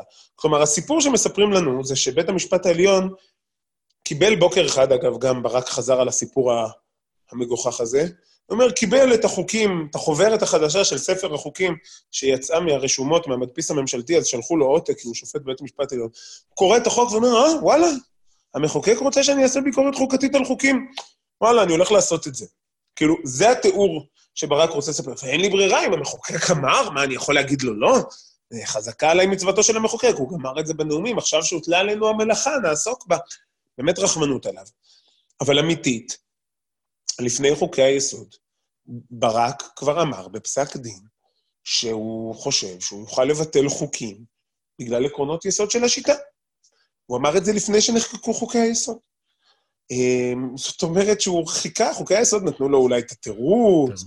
אולי את הלגיטימציה למהלך שהוא רצה לעשות, אולי, אבל, אבל להגיד שהוא חיכה לחוקי יסוד כדי לבטל חוקים? הוא אמר שהוא יכול לבטל חוקים עוד לפני זה. יכול להיות אפילו באופן קצת אבסורדי, שאחד מהמוטיבציות לקדם כן את חוקי היסוד הייתה התפיסה, בכל מקרה ברק הולך לבטל לנו חוקים, אז לפחות בואו ננסה לגדור את זה קצת בגדרים, בואו ננסה לקבוע, היה, בחלק מההצעות היה שננסה לקבוע שצריך הרכב מיוחד של בית המשפט, או כל מיני דברים, כי אחרת אנחנו נגיע לסיטואציה שבה כל שופט מבטל לנו כל חוק ואין לנו שום דבר לעשות נגד זה. אז כך שהאמירה כאילו ברק חיכה לפסק הדין בעניין, לחקיקה, או אפילו לפסק הדין בעניין בנק המזרחי, היא פשוט אמירה לא נכונה היסטורית. הוא אמר, כבר בשנת 87, אה, אם אני זוכר נכון, 88, שהוא הולך לבטל חוקים. כי... אני אפילו לא אנסה להגיד למה, כי אין לי מושג למה. אוקיי, okay, אז, אז אה, אגב, אה, הציטוט שנתת מברק על מילותיו של החוק זה מ-79, אם אני זוכר נכון, אז, אז זה באמת נכון. זה, זה עוד הוכחה שזה הרבה לפני שהוא באמת עשה את כל הצעדים. אז אוקיי, אז דיברנו על זכות העמידה, דיברנו על פרשנות אובייקטיבית, אה, וזהו? זה כל מה שקרה במהפכה החוקתית? לא, לא, דיברנו, דיברנו על ביטולי חוקים. ביטולי שזה... חוקים, אה, בעצם, אם אני נותן את ה... מנסה כן להגיד מה, מה בית המשפט לקח לעצמו, הוא לקח לעצמו את הזכות להגדיר את הכנסת שוב כאספה מכוננת. בעצם הוא אמר, הכנסת היא אספה מכוננת, חוק יסוד זה חוקה, אני מפרש לפי החוקה. נכון? אני אומר, הלוואי וזה מה שהוא היה עושה. הוא, הוא החליט עבור הכנסת שהיא אספה מכוננת בלי שהיא ידעה שהיא כזאת, זה לא שהוא נתן לה, הוא שינה, היה עד, לתקו, עד לאותה תקופה, היו הרבה הלכות שקבעו במפורש שחוק יסוד דינו כחוק רגיל. ו- ו- ופתאום בא בית המשפט רטרואקטיבית והחליט, אה, חוק יסוד הוא לא כמו חוק רגיל. חוק יסוד הוא בעצם עליון על חוק רגיל. אז הכנסת אפילו לא ידעה שהיא רשות מכוננת, אבל בג"ץ החליט עבורה שהיא רשות מכוננת, אבל רטרואקטיבית. אמ, ואני אומר, זה מילא, הלוואי והוא היה מחליט עבורה שהיא רשות מכוננת, אבל למעשה בג"ץ ברק הפך את בית המשפט לרשות המכוננת. וההוכחה לזה היא שאנחנו רואים עכשיו שבית המשפט העליון קבע את חוק הלאום לדיון. זאת אומרת, גם חוקי יסוד נתונים לביקורתו של בג"ץ. ואם חוקי יסוד נתונים לביקורתו של בג"ץ, נשאלת השאלה מכוח מה? הרי אם זה, כאשר הכנסת, לפי ההיגיון שאומר, הכנסת מחוקקת חוקי יסוד, היא פועלת כרשות מכוננת, וככזאת אין מישהו מעליה, היא לא, היא, המחוקק כפוף לה, אז איך אתה מסביר שאתה מעביר ביקורת על חוקי יסוד? איך אתה מסביר שאתה, אה, וזה כבר פסק דין שניתן, שאתה אומר לה מה מותר לה ומה אסור לה לכלול בחוקי יסוד, בעניין התקציב הדו-שנתי למשל. אמ, אז זאת אומרת שאתה אומר, אתה בעצם מעל הרשות המכוננת, אתה לא רק מעל הרשות המחוקקת, כאשר אתה פועל מכוחה של הרשות המכוננת. קיצור, בית המשפט העליון אה, ניתק את כל, החוקי, את כל החוטים ואת כל החוקים שהחזיקו אותו כבול במקומו, והוא עושה מה שהוא רוצה. אוקיי. Okay. ומי שזה מתאים לו, זה במקרה מי שבית המשפט העליון נותן פסקי דין שערבים לו. אגב, זה לא רק... זה, אני לא חושב שזה שמאל, רק, או שמאל קיצוני. אני חושב שבשמאל הקיצוני יש הרבה מאוד אנשים שחושבים שבית המשפט העליון הוא משרת את הכיבוש וכל מיני דברים, כן. אתה יכול לקפוץ להם. אני חושב, ואני חושב אולי שאפילו הם צודקים, אני רק אומר, מי שנהנה מזה זה מי שנמצא ב... אה, תקרא לזה שמאל ציוני אולי, תקרא לזה מרכז-שמאלה, תקרא לזה איזשהו מקום יותר ליברליים, גם בליכוד. יש אנשים אולי גם בימין, שמצד אחד רוצים, אגב, זה לדעתי החטא הקדמון, הם רצו את הפשרה, אה, רצו את ליהנות מכוחם הפוליטי של החרדים, אה, ובלי לשלם את המחיר, אז בג"ץ זה היה איזה דרך לאכול את העוגה ולהשאיר אותה שלמה. אנחנו נבטיח כל מיני הבטחות לחרדים, ובג"ץ כבר יוציא לנו את הרמונים מהאש ולא נצטרך לקיים אותם. יופי, זו נקודה חשובה להתעכב עליה, כי הרבה אנשים אומרים, מה, הימין מתלונן כל הזמן, אוקיי? שמחה רוטמן מקים אה, תנועות למשילות, והוא מדבר בפודקאסטים מאוד פופולריים, אה, אבל אתם כבר 20, מ-77 אתם כמעט כל הזמן בשלטון, הימין, ובטח בעשר השנים האחרונות, ברצף, אתם לא משנים וזה, ו, ובעצם מה שאתם לא מגלים לנו זה שנוח לכם, נוח לימין, שהוא לא מצליח לעשות את המדיניות שלו, שהיא מדיניות בעצם הרסנית, ונוח לו שבג"ץ עוצר אותו. הוא, הוא כמו הארס שאומר, תחזיק אותי, תחזיק אותי, אני אחטיף לו, אני זה, ויש לו את החבר הנאמן שמחזיק אותו באמת, כי אחרת הוא, הוא יסתבך. אז, אז בג"ץ הוא... הממשלה, אה, טוב לה שמחזיקים אותה. זה סוג של טיעון שאתה שומע די הרבה, אני מניח. אני שומע אותו. א', זה טיעון שאני שומע הרבה, אבל אה, אני אומר, והוא אפילו בחלקו, אני חושב גם שהוא נכון, כלומר, אני לא מתווכח איתו. אני חושב שהוא נכון, אני משמיע גם את הטיעון הזה הרבה, כלומר, לא רק שומע אותו הרבה. אני חושב שבמידה מסוימת הוא גם נכון. אמ, אבל באיזשהו שלב, העובדה שבית המשפט העליון נכנס לתפקיד הזה, ולא רק בית המשפט העליון, דיברנו הרבה על בג"ץ, אבל זה גם היועצים המשפטיים באותו מקום. העובדה שהם מרשים לעצמם להיות במקום הזה, הם, הם בעצם מחבלים לנו בהליך הדמוקרטי. כי, כי נניח ש... בוא, בוא, בוא, סתם, נניח שיש איזה ראש ממשלה תיאורטי, אנחנו לא יודעים מה שמו. סתם, נקרא לו קיקי, בסדר? כדי שלא נדבר על ביבי. והוא חושב שלהכיל ריבונות על יהודה ושומרון זה דבר מזעזע ונורא ואיום, ואסור לעשות את זה. אבל הוא יודע שהציבור שלו מאוד אוהב דיבורים על ריבונות על יהודה ושומרון, ולכן הוא כל הזמן מדבר על זה. אבל כל פעם שיש לו את ההזדמנות, הוא לא עושה את זה. והוא אומר אה, משפט, פעם הוא מביא תירוץ שאובמה לא מרשה, ופעם הוא מביא תירוץ שהמשפט הבינלאומי, ופעם הוא מביא תירוץ שבג"ץ, בסדר? אבל בסך הכל מביא כל מיני תירוצים, למה הוא לא עושה את הצעד הזה? כי הוא בעצמו באמת חושב שזה לא דבר נכון לעשות, אוקיי? נניח, נניח שהיינו חיים במדינה כזאת. מה היה קורה אם הוא היה אומר את הדברים האלו לציבור? באופן גלוי, על השולחן. אני לא חושב שצריך להכין ריבונות, בגלל הסיבות 1, 2, 3, לא בגלל תירוצים של בג"ץ או יועץ משפטי. באמת, אני לא חושב שזה הדבר הנכון. ומסביר את זה לציבור. או שהתפיסה הציבורית הייתה משתנה, כמו שהרבה פעמים קורה. כלומר, זה לא שה... יש מערכת של איזון חוזר, זה לא שהציבור הוא סטטי. אם המנהיג אומר שמשהו מסוים הוא יותר נכון, וזה מנהיג שהציבור סומך עליו, אז העמדות בציבור משתנות. יכול להיות שהעמדות בציבור היו משתנות, ואנשים שמתנגדים להחלת ריבונות על יהודה ושומרון היו אמורים להיות שמחים מהסיטואציה הזאת. או שהעמדות בציבור לא היו משתנות, והציבור היה מדיח אותו, והיה ממנה מישהו אחר. ואותו אחד אחר היה כן חושב שזה דבר טוב, והיה גם עושה את זה, ואז הציבור היה מקבל את מה שהוא רוצה. שני המקרים הללו, שתי האופציות הללו, הן אופציות יותר טובות דמוקרטית מהאופציה שבה אנחנו נמצאים, שהוא בעצם ממשיך לטפח את האשליה, ואנחנו מצביעים לו, ובסופו של דבר אנחנו לא מקבלים את מה שאנחנו רוצים, ואנחנו גם לא משנים את דעתנו. עכשיו, מי אשם בזה? אפשר להטיל את האשמה עליו. נכון, הוא גם אשם בזה. מי עוד אשם בזה? אלו שנותנים לו, מספקים לו את התירוצים, ספקי התירוצים שלו. אם היו אומרים, אנחנו לא נחזיק אותך, ידידי הארס. אם אתה תעשה את מה שאתה, אתה, זה בעיה שלך, לך על זה. לך על זה, אנחנו מאחוריך. אז הוא היה מפסיק לאיים. הוא היה מפסיק להגיד דברים לא טובים ולא נכונים, הוא היה מחנך את הציבור לדברים הנכונים והטובים, שוב, בהנחה שאנחנו נמצאים בדוגמה שאנחנו חושבים שריבונות זה לא דבר טוב ונכון. אז, אז, אז מי שמחבל לנו בהליך הדמוקרטי, מי שמונע את עלייתם, או של מנהיגים שיכולים לקיים את המדיניות שעליה הם מצהירים, או של מנהיגים שמדברים בכנות עם הציבור על הריבונות, על המדיניות ועל הריבונות שהם מתכננים או לא מתכננים להכין, זה מי שמספק את התירוצים לנבחרי הציבור שלנו. אז יש להם את האחריות על זה גם. נכון, אפשר להאשים גם את הפוליטיקאים, זה אפילו כדאי וטוב להאשים פוליטיקאים, אני מאוד בעד.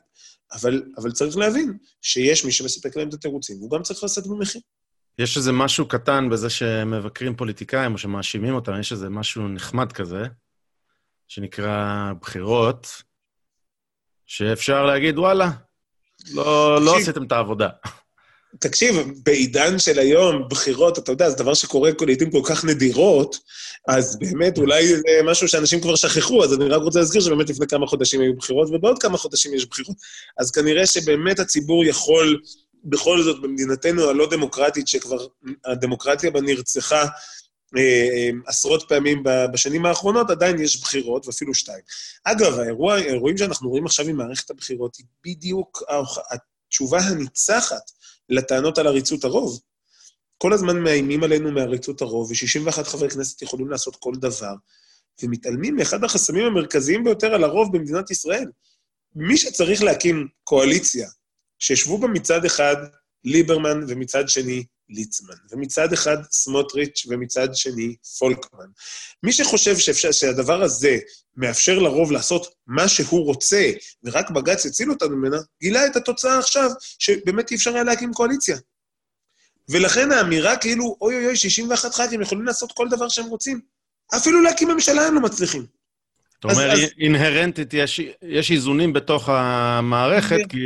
יש איזונים בתוך המערכת הפוליטית, שמשום מה החליטו אה, אנשים מסוימים שהם לא שווים כלום, אלא רק מה ששופטים בקדימות שחורות אומרים שווה. וזה לא נכון.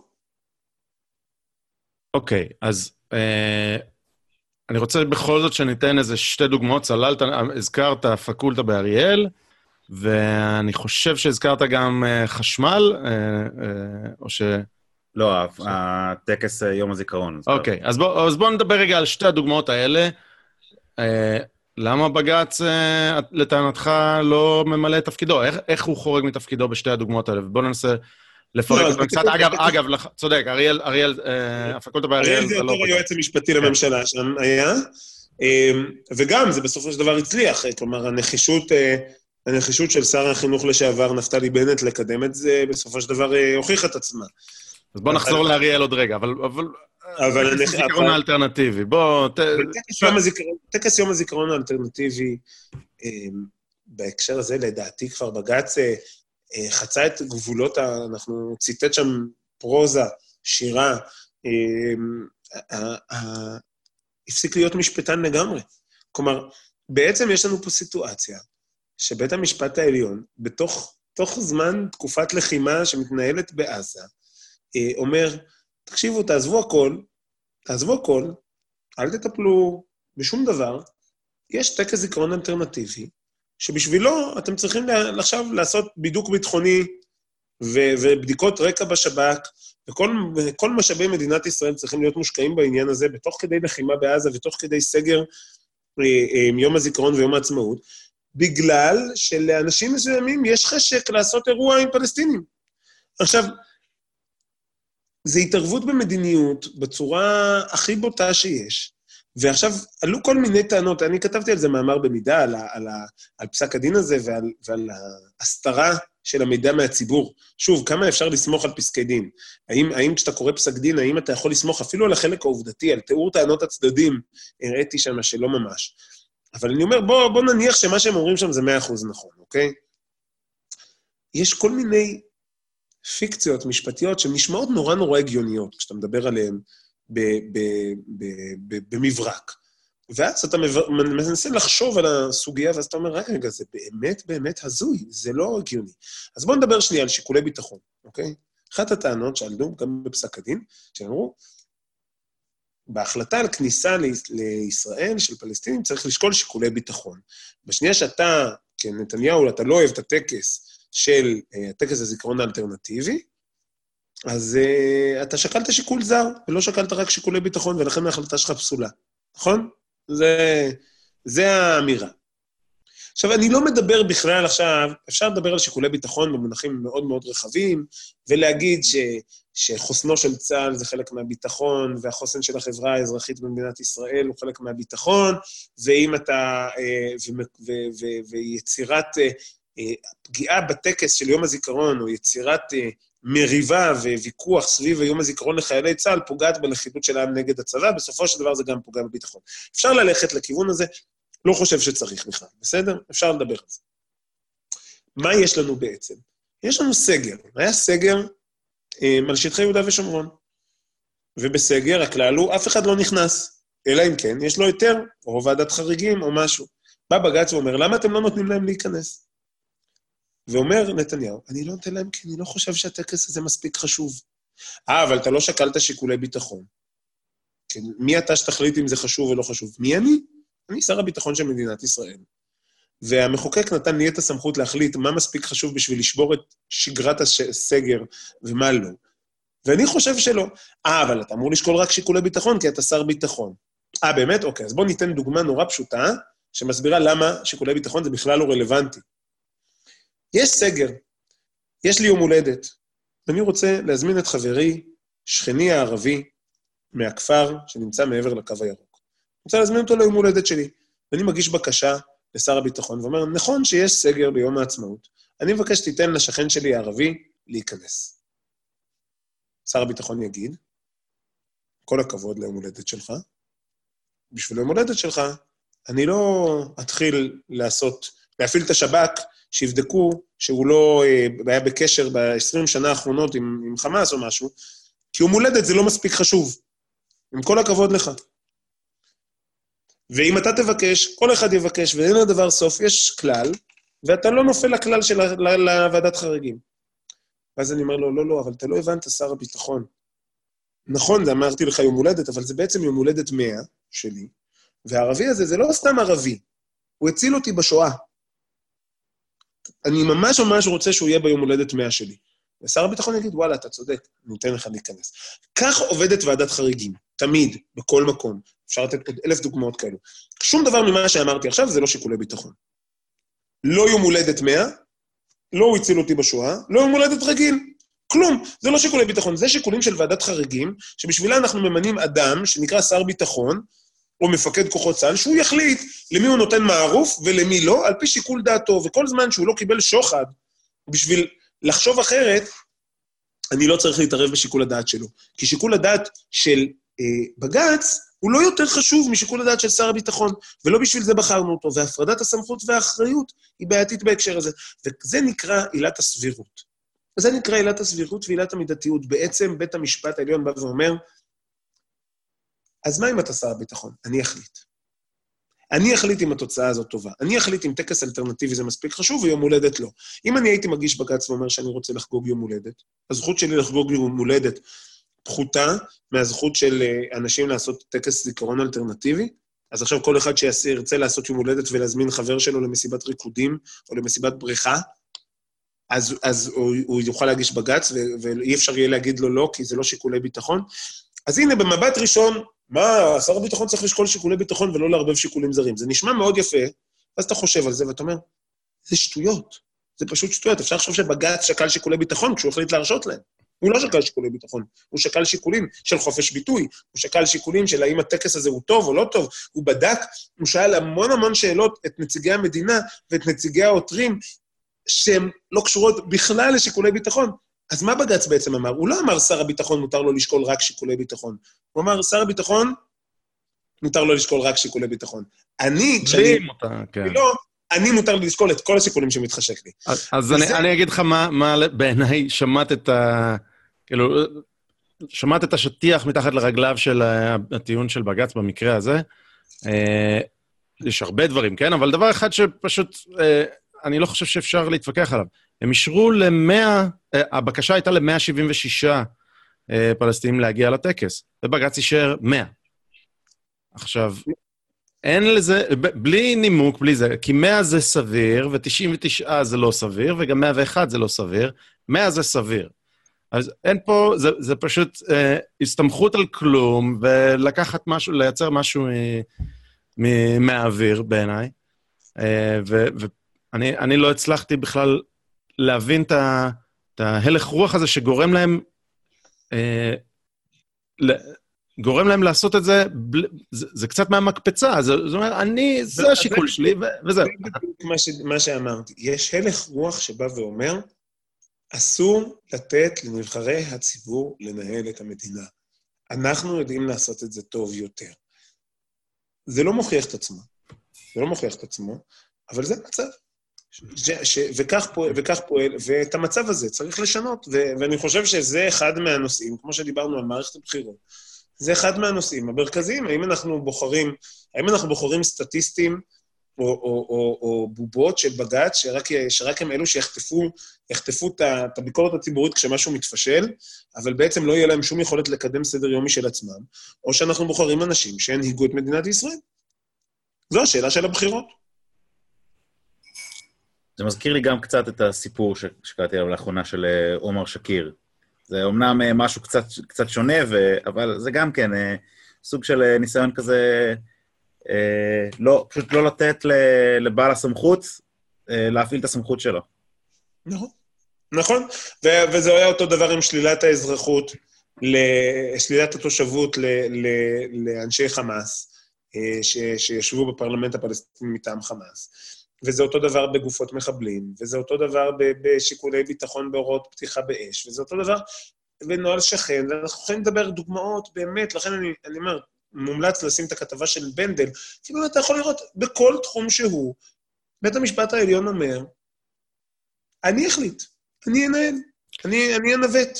אז, אז הסיפור הוא ממש ממש לא פסילת חוקים. שאנשים מביאים, אה, פסלו רק 13 חוקים, אני לא זוכר מה המספר, כי זה בכלל לא מעניין, זה בכלל לא הסיפור. אתה אומר, הסיפור זה התנהלות יומיומית, מי מחליט על איך, אה, אה, על איך אה, המדינה תתנהל.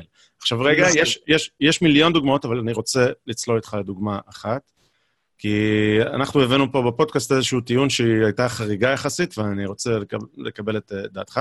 זה הנושא של חבר הכנסת מיכאל בן ארי.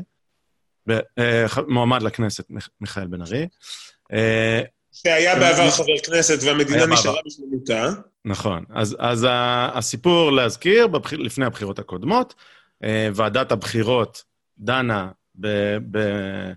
בבקשה לפסול אותו ולפסול את, את מפלגת בל"ד ולפסול את עומר כסיף. ועדת הבחירות החליטה שהיא פוסלת את בל"ד ואת עופר כסיף, ואת, אה, ואת בן ארי מאשרת. וזה הגיע בעתירה לבג"ץ. בג"ץ הפך... ועדת הבחירות זה בכנסת קורה בעצם, זה לא... כן. ועדת הבחירות היא גוף שבראשות שופט בית משפט עליון, אבל היא מורכבת מגוף פוליטי. כן, הם נציגים של, המ... של המפלגות השונות בעצם. והמקרים האלה הגיעו בעתירה לבג"ץ, ובג"ץ הפך את ההחלטה אה, בכל הקשור לבל"ד ולעופר כסיף, והפך גם את ההחלטה בנוגע לבן ארי. ועכשיו הטענה שעלתה לנו בפודקאסט, פה, היא שההחלטה של בג"ץ אה, לאפשר לבל"ד ולעופר כסיף להתמודד, אפשר להגיד שזו פרשנות שערורייתית של החוק והכול, הם לא היו אמורים לעשות את זה, אבל בית המשפט לכאורה ממלא את תפקידו שוב, מגן על, ה, על האזרח הקטן, מאפשר לו את זכות ההיבחרות או הזכות להתמודד להיות נציג ציבור, ולכן הוא, גם אם הוא מעוות, הוא ממלא את תפקידו, אבל יש הבדל מאוד מאוד גדול במה שבית המשפט עשה עם מיכאל בן ארי, כי שמה בית המשפט היה judge dread הזה שאמרת, של, של סילבסטר סטלון, כי הוא בעצם גם שפט וגם ביצע, הוא לקח מהאזרח את, את הזכות להיבחר. אז זאת הייתה הטענה שעלתה לנו פה, מה, אנחנו מבלבלים את המוח או לא? א', אתם לא מבלבלים את המוח. אני אומר, היה שם, היה שם, תראה, את הנימוקים לא קראנו, כי הם עוד לא פרסמו אותם. שגם על זה אפשר לחשוב, כן. שגם על זה אפשר לחשוב כמה דברים מאוד מעניינים. אבל, אה, אבל זה לא, בוא נגיד ככה, אני די בטוח שכשהטיעונים, כשהנימוקים יתפרסמו, אני לא אופתע. אני אפילו לא אצטרך להיראות מופתע. אמ, ו, ובאמת, היו שני שופטים, מתוך התשעה שופטים שדנו בנושא, היו שני שופטים שהפעילו אה, היגיון כלשהו, שאפשר להצדיק. אחד אמר, אני פוסל את כולם, אני פוסל את בל"ד, אני פוסל את עופר כסיף, אני פוסל את אה, אה, מיכאל בן ארי. כי אני קורא את החוק. זה לשון החוק, כן. כי אני קורא את החוק. וכשקוראים את החוק, אין הרבה שיקול דעת שם, די ברור. ובסדר, אפשר להתווכח האם מה שמיכאל בן ארי אמר זה גזענות, אפשר, אפשר להתווכח כל מיני דברים, אבל אם הגעתי למסקנה ש, שהדברים האלו הם גזענות, אז אני חייב, אני חייב לפסול, ואני חייב לפסול גם, גם במקרה של, של בל"ד ועופר כסיף. והיה שופט אחר שאמר, אני, נכון שאמנם לשון החוק היא אה, מחייבת, אבל יש לנו גם מסורת פסיקה, ומסורת הפסיקה בבית המשפט העליון, היא תמיד מעדיפה את הזכות לבחור ולהיבחר. ולכן היא מפרשת בצורה כמה שיותר מצמצמת את המגבלות. עכשיו, אני לא אוהב את זה. זה מה שנקרא, אני קורא לזה, זה, זה מגמתיות יתר. אגב, אני חייב לומר, אם היה תלוי בי, סעיף 7א לא היה קיים בחוק. אני נגד פסילת מועמדים מפלגות, משני הכיוונים, אני חושב שזה סעיף מיותר, אני חושב שהסאגה שאנחנו עוברים כל מערכת בחירות היא, היא מגוחכת, אבל זו עמדתי, אני לא המחוקק. אם אני הייתי המחוקק, אולי הייתי מצביע ככה, אבל אני לא מחוקק. ואם אני שופט, אני מחויב לחוק, והחוק קיבל איזונים אחרים. אבל אני מבין אמירה שאומרת, אנחנו לוקחים ומפרשים ויש לנו חופש פרשני לקחת בצורה הכי מצומצמת שיש. ולכן אנחנו נאשר לשניהם לרוץ. זה שופט אחר.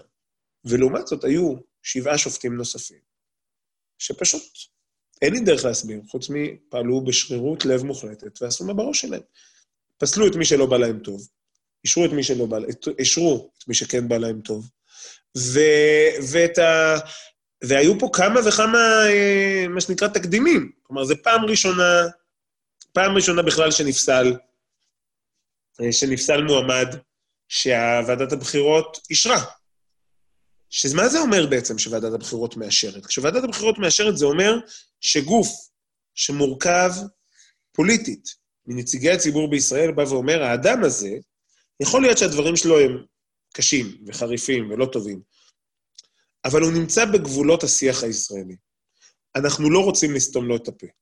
ואז בא בית המשפט, מגן הליברליות, מגן החופש, מגן החירויות, מגן המיעוטים, ומספר לי שהוא יאסור על הבן אדם הזה לרוץ, בשם מה? בשם איזה עיקרון בדיוק. אז אם זה הוא מפרש את החוק, והחוק אונס אותו לעשות את זה, נו מילא, אבל הוא לא עושה את זה בשם החוק. אם הוא היה עושה את זה בשם החוק, הוא היה פוסל את, אה, פוסל את, אה, את בל"ד. קיצור, זה באמת פסק דין מאוד מאוד בעייתי. אמ, אבל אני אומר, יחסית למה שבית המשפט העליון כבר עשה לפסילת מועמדים ומפלגות, אתה יודע, זה כבר לא מפתיע. אני, אה, אותי, אני המקרה הזה אותי מרתיח כי אין את, ה, אין, אין את הנימוק. זה פשוט, זה פשוט, הם לא סופרים אותנו בכלל. מה זה להשתין מהמקפצה? זה הביאו משאית כיבוי, והתחילו ל... טוב, למלא את הבריכה מחדש. אה, אוקיי, שמע, אנחנו פה, אנחנו מדברים כבר אה, שעה וחצי. אני רוצה... אה, עשינו כבר כמה פרקים, או דיברנו קצת על היועץ המשפטי והפקידות, אבל אני רוצה בכל זאת שננסה ככה בכמה דקות, חמש, עשר דקות, שאולי תסביר איך זה משתלב, דיברנו המון המון על בג"ץ היום, אבל הזרוע השנייה של זה היא הרשות הרביעית בישראל. כן. בישראל יש שלוש רשויות, אבל יש גם רשות רביעית, ככה פירשנו את זה כאן. יש, יש רשות אחת, ויש לה שליח בתוך הרשות המבצעת. אמ, כן, אז היועץ המשפטי לממשלה הוא בעצם, אה, היה אמור להיות אה, יועץ משפטי לממשלה, והוא אפשר לומר גם העורך דין של הממשלה, ובאיזשהו שלב הוא הפסיק להיות עורך דין של הממשלה, והפך להיות נציב בג"ץ בתוך הממשלה.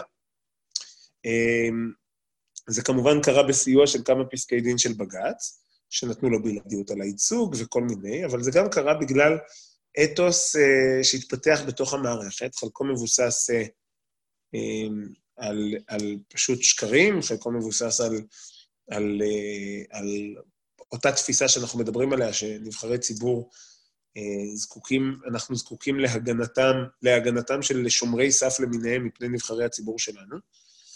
Uh, ובעיקר בגלל uh, העירוב הלא בריא של סמכויות, של, שנמצא בידיים של פקיד, שגם יכול לתבוע, גם יכול גם להגיש כתב אישום, גם להגיד לך מה לעשות. אם אתה לא עושה לו את מה שאתה אומר, מה שהוא אמר, יכול לתבוע אותך, הוא לא ייצג אותך אם לא תקשיב לו, ו... הוא ימנע ממך, ממך גם לקחת ייצוג אחר. וימנע ממך גם לקחת ייצוג אחר. אה, אז באמת, אז באמת הריכוז הזה בידיים של כל אדם, אה, הכוח משחית והכוח המוחלט משחית באופן מוחלט, אז הוא ייצר השחתה של המוסד הזה. המוסד היועץ המשפטי לממשלה הוא מוסד עם שחיתות מוסדית באמת עמוקה, ומרשה לעצמו לעשות דברים ששום גורם שלטוני אחר לא היה מרשה לעצמו. אה, וצריך... רגע, אני, אשמח, אני אשמח אם תבהיר. אתה לא אומר שהאנשים, או ספציפית נגיד אביחי מנדלבליט, או כל מיני, שהם לא, לא. אתה אומר, נתנו להם שחיתות ביד. אני אומר... ניגוד עניינים, ניגוד עניינים מהיסוד. נתנו להם ניגוד עניינים אינהרנטי, וכתוצאה מהניגוד העניינים האינהרנטי הזה, הם צברו לעצמם עוד ועוד ועוד כוח. כוח שאתה נותן לו להצטבר בלי, בלי הגבלה. אה, זה מייצר את התקלות הללו. עכשיו, לפעמים זה גם מגיע למצב, לא, שוב, אני לא, לא חושב שהאנשים הספציפיים שנמצאים שם עכשיו צריך לדבר עליהם, אבל לפעמים זה מגיע למצב שבאמת מנצלים את כוחם אה, אה, באופן פסול, באופן... אה, ההתנגדות שלהם להפעלת ביקורת, היכולת שלהם, השליטה שלהם בהליכי חקיקה. למה אין חוק עד היום שמסדיר את תפקידו של היועץ המשפטי לממשלה? עכשיו, הסיפור הזה הוא די, די הזוי, אבל בגלל שהיועץ המשפטי לממשלה יושב על שיבר החקיקה במדינת ישראל. עכשיו, עד כדי כך שכשהשר פרידמן נכנס, השר דניאל פרידמן, שר המשפטים, ורצה לתקן את uh, תפקיד היועץ המשפטי לממשלה, אז הוא לא היה יכול לבקש ממחלקת ייעוץ וחקיקה במשרד המשפטים לכתוב עבורו את הצעת החוק, והוא היה צריך לזכור עורך דין חיצוני, דן אבי יצחק, שיכתוב עבורו את הצעת החוק. יש שהם לא הסכימו לכתוב כמו שהוא רוצה. זה, זה פשוט מטורף, זה, זה פוטש. אבל תגיד, אה, שכחתי מה, מה הייתה הנקודה שלי אה, בדיוק, אז, אז אני אתן לך להמשיך, סליחה. אין בעיה. אז, אבל אני אומר, אז היועץ המשפטי לממשלה, ריכוז הכוח הזה, הוא באמת, באמת מייצר אנומליות, באמת מייצר, אה, אה, ש... שוב, אני קורא לזה שחיתות מוסדית, כלומר, כוח, מוסד שלוקח על עצמו עוד ועוד ועוד כוח בלי שום מגבלות. ו- ו- וזה יוצר... עכשיו, מילא, מילא אם הכוח הזה היה כוח ששייך לרשות המבצעת. כלומר, אבל בסופו של דבר הכוח... ואז היית אומר, אוקיי, הכוח הזה שייך לרשות המבצעת, כל פעם הוא יאתגר את בג"ץ. הוא זה שיעמוד לנו לעזר אל מול האקטיביזם השיפוטי של בג"ץ, כל פעם היועץ המשפטי ינפק לנו חוות דעת חדשות שמונעות. אבל בעצם, בגלל ה... שהאופק הקידום של יועצים משפטיים ופרקליטים הוא לתוך בית המשפט העליון, אז הם כבר ישר חושבים על מי ימנה אותם, והם לא באמת רבים עם בג"ץ. אתה יוצא לפעמים, אתה רואה, אה, אה, אה, בארצות הברית קיים הדיפרטמנטליזם. אתה יכול, לרשות המבצעת יש פרשנות משלה, של החוקה, של החוקים, היא לא מחויבת תמיד לחשוב כמו הפסק דין האחרון של בית המשפט. בית המשפט, כל פעם שיגיע אליו משהו, יהיה חייב לפסוק בהתאם לבית המשפט העליון, זה כן. אבל לרשות המבצעת מותר לאתגר את מערכת המשפט, זה לגיטימי שהרשות המבצעת תאתגר את מערכת המשפט. במדינת ישראל זה לא לגיטימי. במדינת ישראל, אם הרשות המבצעת מאתגרת את מערכת המשפט, היא חוטפת נזיפות. אגב, שוב, אפשר לחזור לדוגמה, לדוגמה של, של uh, הטקס האלטרנטיבי.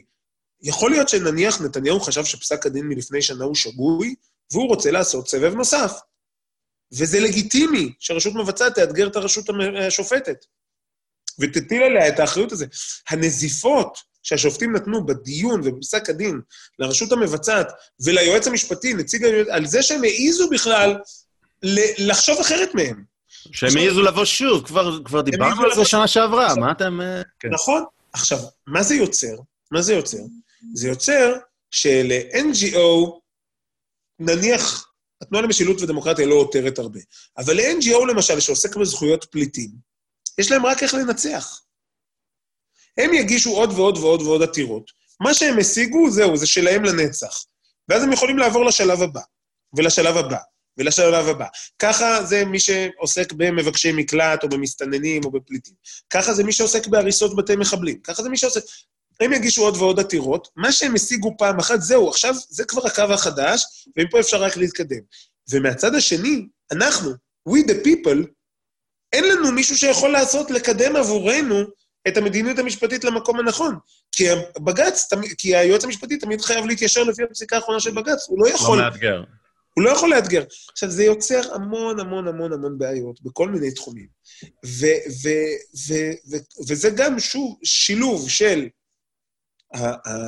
הפרסונות, האנשים שנמצאים שם, התפיסות, המקומות התרבותיים שהם באים, המיליה, קבוצת ההתייחסות שלהם, ובאמת האתוס. שנבחרי ציבור הם הנזק בדמוקרטיה, נבחרי ציבור הם, הם הנזק. זה, לשם הגענו. שלהתנהל על ידי נבחרי ציבור, שלטון על העם, של העם למען העם, זה לא דמוקרטי. לשם הגענו. במסגרת הריקון המוחלט של מילים ממשמעויותיהם, לשם הגענו. אז, אז רק כדי להוסיף לדברים שאמרת, אה, הרבה פעמים אנחנו שומעים, זאת הנקודה ששכחתי קודם. שוב, אנשים אומרים, מה, פסלו רק איקס חוקים, וזה מספר קטן, אבל כמות הפעמים שבהם, שבהן היועץ המשפטי לממשלה אומר, לא, זה לא יעבור מבחן בג"ץ, לא, לא מקדמים, עוצרים, תמרור עצור, או אני לא מוכן לייצג וזה, זה, זה הנזק בעצם, זה, שמה, שמה ההתערבות הזאת וה, והכוח שניתן למערכת הזאת, זה דבר אחד. הדבר השני שאמרת, שהיועץ המשפטי לא רוצה לאתגר, כי הוא רוצה בסופו של דבר להתקדם במערכת המשפט, להיות שופט עליון. וחשוב, חשוב להזכיר איך, הוא, איך מתמנים שופטי משפט עליון, שופטים בכלל ושופטי משפט עליון בפרט, מגיעים רשימה של מועמדים לוועדת, הוועדה למינוי שופטים, אה, הרשימה מגיעה, תקן אותי אם אני טועה, על, ממערכת המשפט, כלומר, רשימת המועמדים בכלל מגיעה על בסיס איזשהו מיון שמתבצע במחשק, במחשקים, אוקיי? אה, ואז את רשימת המועמדים צריך לאשר בוועדה לבחירת שופטים, ששם צריך רוב של שבעה מתוך תשעה. ש... לבג"ץ, כן. ש... זה רק לעליון. נכון, סליחה. רק לעליון צריך שבעה מתוך תשעה. נכון, אבל אנחנו מדברים על היועץ המשפטי לממשלה, ובעצם נותנים לשופטי העליון, שהם נציגים בוועדה הזאת, זכות וטו, כי הם שלושה. אז עכשיו, אם צריך שבעה מתוך תשעה, אז בעצם אני, אני בתור יועץ משפטי, חבל, למה לי להתנגח? כי, כי ככה יעצרו אותי, ואני בעצם גוזר את דיני לא להתקדם לבית המשפט העליון, שזה אולי מחוז חפצי. עכשיו, ועד כמה, ועד כמה שהמציאות הזאת של וטו היא בעייתית, היא לפחות וטו הדדי. כלומר, היום גם אי אפשר למנות שופטים לבית המשפט העליון בלי שהמערכת הפוליטית רוצה, אבל במשך שנים רבות אפילו הווטו לא היה. זאת אומרת, הווטו זה עוד שיפור. כלומר, התיאור שאתה תיארת עכשיו זה עוד שיפור של המערכת בזכות חוק גדעון סער, כי לפני זה הייתה סיטואציה שבוועדה לבחירת שופטים, לך, יש לך תשעה חברים, היו לך חברים שלושה שופטים, שני נציגים של לשכת עורכי הדין, וארבעה בסך הכל פוליטיקאים שבכלל מהם אחד הוא מהאופוזיציה. זאת אומרת שהיה יכול להיות שנבחר שופט לבית המשפט העליון, שכל נבחרי הציבור, בקואליציה ובאופוזיציה, סמוכים ובטוחים שמדובר במועמד גרוע, ולא רוצים למנות אותו והוא ייבחר. עכשיו, זה יצר באמת סיטואציות אבסורדיות, שהובילו למשל את שרת המשפטים דאז, ציפי לבני, בתקופת ברק, פשוט לא לכנס את הוועדה. מאחר והיא רצתה למנות את, את רות גביזון, והיא לא רצתה שיתמנו אנשים לא טובים בעיניה לתפקיד, הדרך היחידה שלה לעשות את זה הייתה לא לכנס את הוועדה לבחירת שופטים, כי אם הייתה מתכנסת, היא הייתה שם במיעוט בוועדה שהיא יושבת הראש שלה, ולא, והיו ממנים שופטים לבית המשפט העליון על אפה ועל חמתה. כן, צריך להזכיר, סליחה, רק צריך להזכיר שגם לנציגי לשכת עורכי הדין, גם להם יש איזשהו... יש שם איזושהי מערכת יחסים בין השופטים לנציגי לשכת עורכי הדין, אז גם שם יש אה, נכון.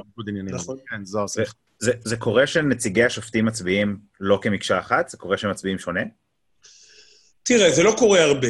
בערכאות הנמוכות זה, זה יכול לקרות. כאילו, למינוי לשלום או למחוזי, שבדרך כלל יש שם טיפה פחות אה, פוליטיקות ובחישות. לעליון, לפי מה שידוע לי, זה מעולם לא קרה. אוקיי. כלומר, אה, רוב השופטים שמונו לעליון מונו בסופו של דבר פה אחד בכלל בוועדה. אה, יכול להיות שהיה איזה פעם, כאילו, אני, אני קראתי על זה קצת, יכול להיות שהיה איזה פעם אחת שלא, אבל זה, זה מאוד מאוד נדיר. אה, יותר מזה, אנחנו במסגרת בקשה של, של, של היומנים, אה, יש, יש כלל שכתוב, שהוכנס לחוק אה, ולכללי השפיטה, כדי שלא יהיה מצב שמצביעים כבלוק, הכניס את זה פרידמן, אם אני זוכר נכון, שהוא אמר שכל כל אחד חייב להפעיל שיקול דעת עצמאי, והוא לא יכול להפעיל את השיקול דעת המוסדי. הוא לא יכול להחליט עבור, עבור המוסד שממנו הוא בא. כלומר, הכנסת צריכה להחליט, כל נציג בכנסת צריך להחליט בעצמו, כל שופט, כל לשכה, נציג לשכה, שיקול דעת עצמאי. אין כזה דבר הצבעה מוסדית. ו... ואנחנו ראינו, אנחנו הגשנו בקשה ל... לראות את יומני השופטים, ואנחנו ראינו שנערכו פגישות, תיאום בין אה, נציגי, אה, נציגי אה, בית המשפט, כלומר השופטים, בינם לבין עצמם לפני הדיונים בוועדה לבחירת שופטים, כאילו לתיאום עמדות כזה, הם, הם קבעו לעצמם פגישות, ויותר מזה, גם אה, השתתפו, השתתפה בפגישות האלו, גם לפני שהייתה חברה בוועדה לבחירת שופטים וגם לפני שהייתה נשיאת העליון, אסתר חיות, נשיאת העליון. זאת אומרת, נשיאת העליון, בעצם אה, ישבו איתה והחליטו מוסדית את מי ממנים, עוד לפני שהיא בכלל הייתה חברה בוועדה לבחירת שופטים, ועוד לפני שהייתה נשיאת העליון, בגלל שהם ידעו שהיא תהיה נשיאת העליון בהמשך. זאת אומרת, אז אנחנו רואים שבאמת המערכת הזאת עובדת אה, בצורה מאוד שקופה וגלויה. פנטסטי. ודמוקרטית. נהדר. אז בוא, אז, אז אוקיי, היועץ המשפטי לממשלה כבר אה, אה, תיארנו קצת מה, מה, איזה ניגוד אינטרסים יש שם וזה, אבל בוא, תן לי את הדוגמאות הכי מזוויעות בעיניך, או הכי בולטות, או הכי מפורסמות מהזמן האחרון, שבהן הפקידות, היועץ המשפטי לממשלה, משבשת אה, את תפקודה של הרשות המבצעת. אז הזכרנו קודם, אני, תבחר אתה, אבל אני רק מזכיר שהזכרנו את אה, אריאל, הפקולטה לרפואה באריאל, אפשר לדבר על השר אקוניס, או אפשר לדבר, אני, אני אזכיר את זה כי זה עלה לכותרות, על, על העימות בין שרה שקד ל, למשנה ליועץ המשפטי, דינה זילבר, לגבי ייצוג עמדת הממשלה בוועדת הפנים. אז אולי יש לך מקרה, מקרה אחר שאתה חושב, אבל תן לי ככה, זקק לי. לא, אז אני, אני, א', אני חושב, א', אני חושב שבאמת המקרה של אקוניס הוא אפילו, כאילו, זה נכון שדינה זילבר, אה, אה, זה גם היה ייצוג עמדת הממשלה, וגם, אה, וגם אה, גם, אה, סוג של עבירה משמעתית כזאת, כי, כי אסור, אה, אסור ל, לפקיד לבקר את, אה, את מדיניות הממשלה במקום ציבורי, ודאי לא בוועדה בכנסת. אבל, אה, אבל אני באמת חושב שהסיפור של אקוניס הוא סיפור אה, למופת בהקשר הזה. זאת אומרת, יושב שר, צריך למנות נציג לקרן, אה, לקרן המחקר ישראל-גרמניה, ו, ומותר לו לשקול את השיקולים מי ייצג את המדינה, ויושבת מישהי שקראה לסרבנות, והוא אומר, בן אדם שקרא לסרבנות, זכותו להגיד, שוב, זה גם יכול להיות בעיה של עבירה על החוק לקרוא לסרבנות, אבל זכותו להגיד מה שהוא רוצה, אבל להיות דמות ייצוגית של המדינה, לא מתאים. לא מתאים. לא מתאים לי, לא מתאים בכלל. וזו אמירה סופר לגיטימית ששר יגיד, ובא היועץ המשפטי ואומר, לא, אתה צריך למנות אותה. אתה בעצם צריך למנות מישהי שגם אתה לא חושב שהיא מתאימה לתפקיד, וגם קרא לסרבנות. שימו שנייה בצד את ה... את העבירה הפלילית שבנושא. למה? כאילו, מכוח מה? ועכשיו, ואז הוא אומר, אבל אני לא רוצה, ואז מוגש, מוגש בג"ץ, ואומרים לו, אנחנו לא נייצג אותך, אנחנו נייצג את העמדה שאומרת שאתה חייב. זאת אומרת, יבוא השר, והוא לא, לא יוכל אפילו להגיד, אז באמת בסוף בג"ץ נתן לו לדבר. רגע, רגע, רגע, תבהיר לי משהו, סליחה. היועץ המשפטי אמר, ההחלטה שלך לא תעמוד במבחן בג"ץ, אני לא מגן עליה, אבל, ואז יש את הפרקליטות, את מחלקת בג"צים, שהיא כפופה לפרקליט המדינה, שכפופה ליועץ המשפטי. אבל האם התפקיד של, אה, של מחלקת בג"צים בפרקליטות הוא גם כמו התפקיד של היועץ, כלומר, ל, ל, אה, לבקר את אה, החלטות הממשלה, או שזה רק תפקיד של אני נציגת הממשלה כעורכת דין? אתה מבין? אני, אני מנסה להבין אם יש, אם יש קו שואל, שמבדיל. אם אתה שואל את היועץ המשפטי לממשלה, אז כל זרועותיו השונות, כולם נועדו לשרת מטרה אחת ויחידה, שלטון היועץ המשפטי לממשלה. אה, סליחה, שלטון החוק. אה, אבל כן, מדובר בשלטון היועץ המשפטי לממשלה למעשה. ו, וכל ה, ה... מה שנקרא, כל האמצעים כשרים. ואם הוא, קודם כל, אם תקשיב לו, ואם לא תקשיב לו, אז הוא לא ייצג אותך, ואם לא ת, ואם ת, תייצג אותך, ייצג אותך, ואתה תנצח בכל זאת, או שאתה תצפצף, אז אתה תהיה, היה עכשיו עם אה, כחלון, שאמר שהוא, שהוא לא הוא לא קיים את פסק הדין של בית המשפט, אז יהיה ביזיון בית משפט, ואז יוגש נגדך בקשה לפי ביזיון, והפרקליטות לא תגן עליך בבקשה לביזיון, ו- ו- ואז אולי גם יגידו שאתה עשית הפרת אמונים, ואפשר יהיה להגיש נגדך כתב אישום על זה שאתה לא עשית ולא קיימת, לא יודע. השמיים הם הגבול, והכול כי יש, לו, יש לי מדיניות משלי. אז אני אומר, באמת זה כשל עמוק ביותר בסיפור, בתפיסה הדמוקרטית, כי בתפיסה הדמוקרטית, נבחרי הציבור שלנו הם שומרי הסף שלנו כנגד עריצותה של הפקידות, לא הפוך. אה, פקידות, אני לא מכיר הרבה אנשים ששר בממשלה תפס אותם והכניס אותם לכלא. אני לא מכיר הרבה אנשים בממשלה, ש... הרבה אנשים ששר בממשלה עינה אותם במרתפי השב"כ. אני לא מכיר הרבה אנשים ששר בממשלה הטיל עליהם מס לא הוגן. אני לא מכיר. אולי יש כאלו, אבל הם מיעוט. אני צריך נבחר ציבור שלי, שכשאם אני נתקל באטימות, ברשעות, ב- ב- לא משנה, ב- בתקלות של המערכת הגדולה והמפחידה הזאת שנקראת ממשלה, יבוא נבחר הציבור שלי, שצריך לתת לי דין וחשבון, ויגיד, בוא, אני אציל אותך. הוא שומר הסף, לא הפוך. באה הפקידות ואומרת, לא, לא, לא, ואיכשהו זה הצליח לשכנע כמה אנשים פה בציבור. הרבה, הרבה אנשים. אני אשמור עליך מנבחרי הציבור שלך, הלו, הלו, אני לא צריך שתשמרי עליי מנבחרי הציבור שלי, אני, אם לא יעשו עבודה טובה, אני אפטר אותם. יש לי את האפשרות, אתכם אני לא יכול לפטר.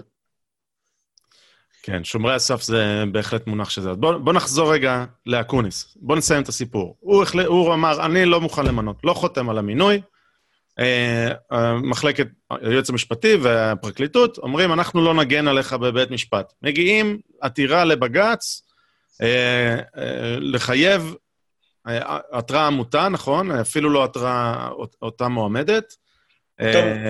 לא, גם היא עתרה. היא עתרה גם, אוקיי, סליחה. אז, אז בוא, בג"ץ תחייב את השר אקוניס אה, לאשר את המינוי. הוא לקח שיקולים לא מידתיים, לא סבירים, מה שלא יהיה, קדימה. אומרת, הפרקליטות אומרת, אה, אכן, צריך למנות אותה. מסכימים. אז הסיטואציה היא שעורכי הדין התובעים אה, אומרים, צריך למנות אותה, הסנגורים אומרים, כן, צריך למנות כן, אותה. זה, זה פחות, הסנגורים וטובים זה יותר ביטוי של, okay. של אוקיי. משפט פלילי, אבל כן, העותרים, העותרים והמשיבים. והמשיבים, כן, אוקיי. כן, והם אומרים, כן, עכשיו, השופט שטיין התייחס לזה קצת ב, בציניות, אה, ב, ב, נקרא לזה הומור בריטי מסוים. הוא אומר, אני לא מבין, אז אנחנו, אין לנו בכלל מה לדון בנושא הזה, בעיקרון אנחנו צריכים לדון כשיש מחלוקת בין הצדדים. כשאין מחלוקת בין הצדדים, אז למה אנחנו פה? אלא, אה, באמת יש, ואז שמעו את, אה, שמעו את השר, הזמינו את השר גם להגיד את דעתו, ש... הוא המשיב, מן הראוי שנשמע גם את דעתו. שזה אחרי, אה, ש... אחרי שלא נתנו לו ייצוג שונה של עורך כן. דין. אז הטענה שם הייתה שהוא לא ביקש עורך דין, אבל הוא לא, שוב, השאלה אם, השאלה אם הוא לא ביקש בגלל שהוא לא רצה, או שהוא לא ביקש כי הוא לא רצה שיגידו לו לא. זה גם, אה, זה גם, אה, זה גם שאלה. ובסופו אבל... של דבר הוא בא, בסופו של דבר הוא בא ואמר, בית המשפט אמר, אכן זכותו לא למנות. רק שהוא, היה שם בעיה עם איזה טיעון הוא נתן, הוא נתן טיעון פחות כן. מוצלח, כי הוא כאמור לא היה מיוצג, אבל, אבל לכן זכותו לא למנות. אבל, אבל גם אה, משהו חשוב, אני, לי, לי זה פרט חשוב. הוא ביקש, הוא ישב בדיון, בעוד המשיב מטעמו אומר דברים מנוגדים לחלוטין לדעתו, וביקש את רשות הדיבור, ואז נציג הפרקליטות, שהוא עורך הדין שלו, התנגד. ביקש, ביקש מהשופט שלא ייתן לו את רשות הדיבור, חס ושלום. ושם כן. השופט שטיין אמר, אוקיי, מה, לכל עבריין אנחנו נותנים זכות להשמיע, או אולי ניתן גם לשר. ואז הוא השמיע דעתו, וזה זה, זה פשוט פרט שבעיניי הוא, הוא מעצבן, הוא פשוט מעצבן. אז הקטע הוא שאתה אתה מבין, אני, אני לצ, לצערי, אני כבר לא כל כך מתעצבן בגלל שאני... זה, זה, אתה יודע, כשאתה מתרגל למשהו, זה משהו שמלווה אותנו כבר משנת 1995, 1993, בפרשות דרעי ופנחסי, של, של באמת יועץ משפטי שמרשה לעצמו לסתום את הפה של המדינה. אה, ואולי במידה מסוימת זה אפילו מלווה אותנו עוד קצת קודם אה, אה, מפרשת קו 300. אה, כן, זה המצב. אז שמע, אה, אנחנו מתקרבים לשעתיים. לצערי, אני כבר פחות... זה מרגיז, אבל... זה מרגיז, אבל, אבל באמת, צריך להבין שהשינוי הזה לא, זה לא עניין פרסונלי, זה לא משנה את מי תמנה עכשיו להיות יועץ משפטי לממשלה. זה לא משנה את מי תמנה עכשיו להיות בית המשפט עליון. אם אתה לא תשנה את מארג הסמכויות הדפוק הזה, כן. אני אומר, כשאתה מספר לבן אדם שהוא מנכ"ל המדינה, והוא זה שהוא ההתגלמות של כל הטוב והיפה והנכון והנאור בעולם, אז בסופו של דבר הוא מתחיל להאמין בזה. כן. אוקיי, אה, אחד הפרקים הקודמים שלנו נקרא דש מהדוד בן, שאומר, הדוד בן הוא הדוד של ספיידרמן, סמכות בלי אחריות. With אה, great זה power comes great responsibility. בדיוק, אז... אה, סתם, אלמותי. כן. אז אני מאוד, אני מאוד בעד שכל מי שמחזיק ב-great power יהיה לו great responsibility, ואנחנו נוכל גם להחליף אותו בבחירות. אוקיי, אז בנימה אופטימית זו. שמע, אנחנו מתקרבים לשעתיים, אנחנו מבטיחים כבר כל פרק, לא כל פרק, אבל זו פעם שלישית או רביעית שאני מבטיח שמתישהו נדבר גם על החקירות נתניהו, לא נעשה את זה היום, כי זה באמת נושא מאוד, אה, הרבה מאוד פרטים ומורכב, ו... ו הרוחות מתלהטות, רוחות המאזינים, אז אי אפשר לגעת בו בכמה משפטים. אז גם היום נעזוב את זה ונגיע לזה בהזדמנות אחרת. אה, אבל אני חושב ש... שהייתה פה סקירה מצוינת של, של מה, מה קורה באמת, ב... מה המשמעויות האלה של, מה... של המהפכה השיפוטית ושל הכוח הפקידותי. אה, אז אנחנו... אז אני אומר, סוף סוף הגענו... ממש תודה, כן. אחרי במשך, אחרי במשך די הרבה זמן שאנחנו רק דיברנו על הבעיות, אז באמת במ- במשא ומתן הקואליציוני האחרון התחילו לדבר קצת על הפתרונות. קדימה. ובאמת הנושא של פסקת התגברות, שלא משנה כרגע באיזה ניסוח, יש הרבה ניסוחים יותר טובים ופחות טובים, אבל כן, עיקרון אחד צריך להיות בה, ש, שמדובר על זה שהמילה האחרונה תהיה בידיים של המחוקק. ואם מדברים על, על ביטול אה, השבת זכות העמידה, זאת אומרת, הדרישה לזכות עמידה, אה, אה, שמח, ש, ואם מדברים על, על הייצוג של, אצל היועץ המשפטי לממשלה, שהוא לא יוכל לכפות ייצוג על, על נבחרי ציבור, ואם אנחנו מדברים על... אז, אז באמת, אז סל הפתרונות, ובאמת אתה, אנחנו דיברנו, כמו שאמרת, דיברנו שעתיים והקפנו הרבה מאוד בעיות שקיימות במערכת המשפט שלנו, שרובן נוצרו מאותו שורש, אבל יש להם הרבה גילויים שונים. אז uh, לשנות את השורש זה מאוד מאוד קשה. אבל לשנות את הגילויים השונים, בין אם אנחנו מדברים על ביטולי חוקים, בין אם אנחנו מדברים על, על, על המעורבות במעשה המינהל, בין אם אנחנו מדברים על היועץ המשפטי לממשלה, אז זה הצעות שעלו על השולחן במשא ומתן הקואליציוני האחרון, uh, שחלקם כמובן זה הצעות ש, שאנחנו סייענו בניסוח שלהם. הם, אה, הם אה, תחילתו של תיקון, והתיקון הזה צריך להגיע מתישהו. יפה. אה, מצוין. זוהר, יש לך עוד איזו שאלה או תוספת לנושא הזה? לא, רק אה, שיגיע כבר. אז- שמע, אני, אני רוצה עוד- עוד בקשה אחת ממך.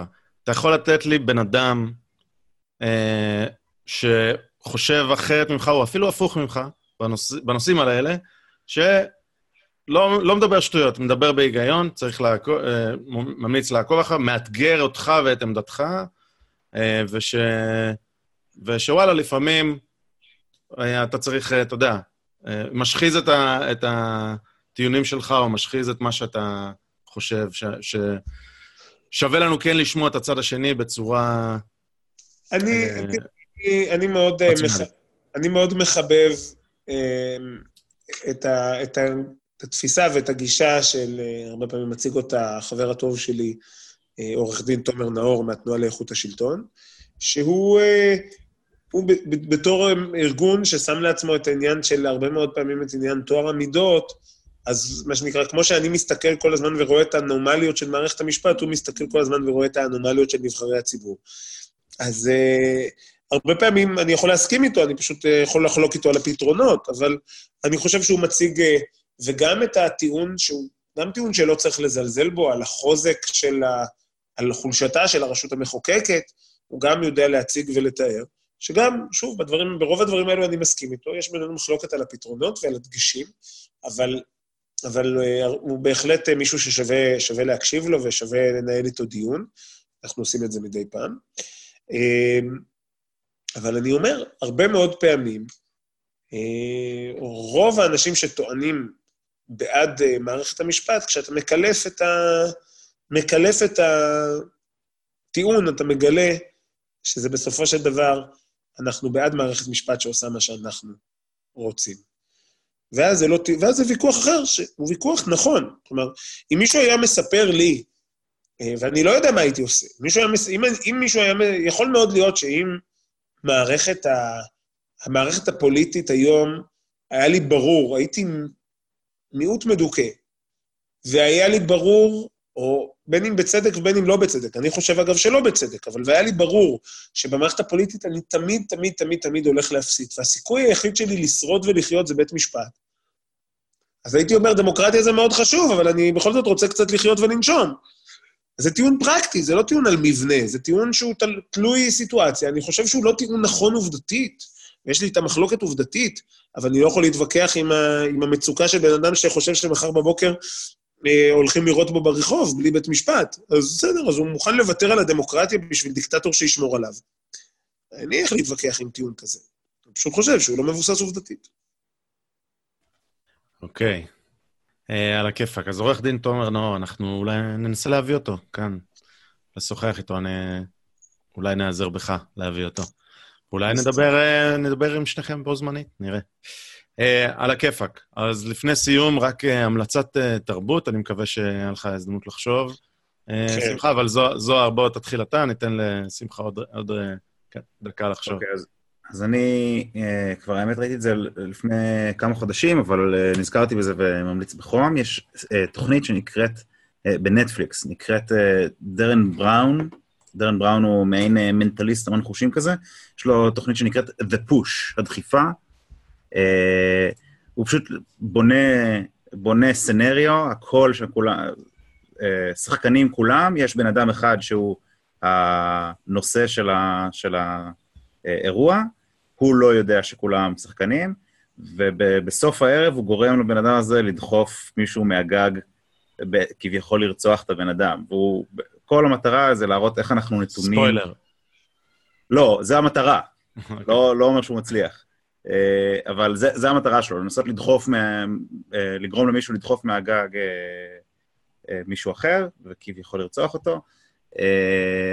והמטרה היא גם להראות איך אנחנו בעצם נתונים להשפעות סביבתיות, השפעות חיצוניות. ואם בן אדם, אני בטוח שכולנו, נגיד, שאנחנו בחיים לא נעשה דבר כזה, אה, אז המטרה שלו להראות זה שבסיטואציה הנכונה ועם הלחצים הנכונים, אה, זה יכול לקרות לכל אחד מאיתנו. אז זה מגניב ומעניין. ממליץ. יפה, אז המלצה קצרה שלי, ב-HBO סדרה חדשה, מיני סדרה, שנקראת צ'רנוביל, אה, ופשוט מאוד מעניין על הסיפור של צ'רנוביל ו- וקריסת הכור הגרעיני שם, וזה בתוך רוסיה הסובייטית, ברית המועצות, וכולם שם חוששים ל- להראות שמשהו לא בסדר, וכי ישלחו אותם לגולאג אם הם היו לא בסדר, אז השתקה וכישלון וחוסר... אה, אונים וחוסר יכולת, ו... את המלצתי על זה עכשיו גם, אז אני גם ממליץ. אוקיי, אוקיי, אז צ'רנוביל. כן. טוב, אז אני, אתם, אתם רוצים קלאסיקה או משהו חדש? מה שבא מה לך. שבא לך. טוב, אז אני... האמ- האמת היא שאני אמליץ על שניים, ברשותכם. אני אמליץ על הקלאסיקה, שבאמת, אה, אני חושב שכל מי שרוצה להבין איך מערכת שלטון יכולה או צריכה לעבוד, אני חושב שהספר חולית של פרנק הרברט אה, הוא, הוא באמת ספר חובה, מלמד הרבה מאוד בעיניי על, על טבע האדם, יש לו תובנות שם בעיניי מרתקות, אה, קל, קלאסיקה של מדע בדיוני, שאני מאוד מאוד ממליץ.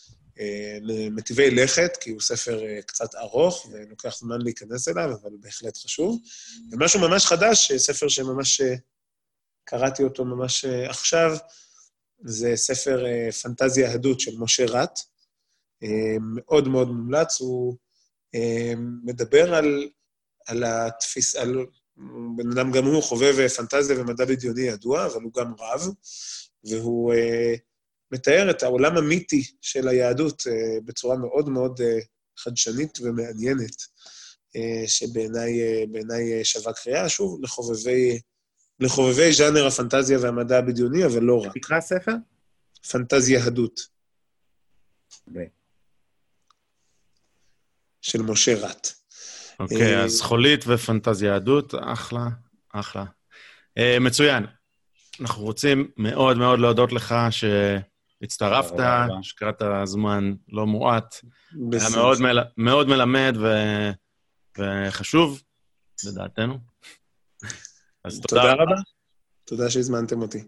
אחלה. לילה טוב, שיהיה שבוע טוב. ביי ביי.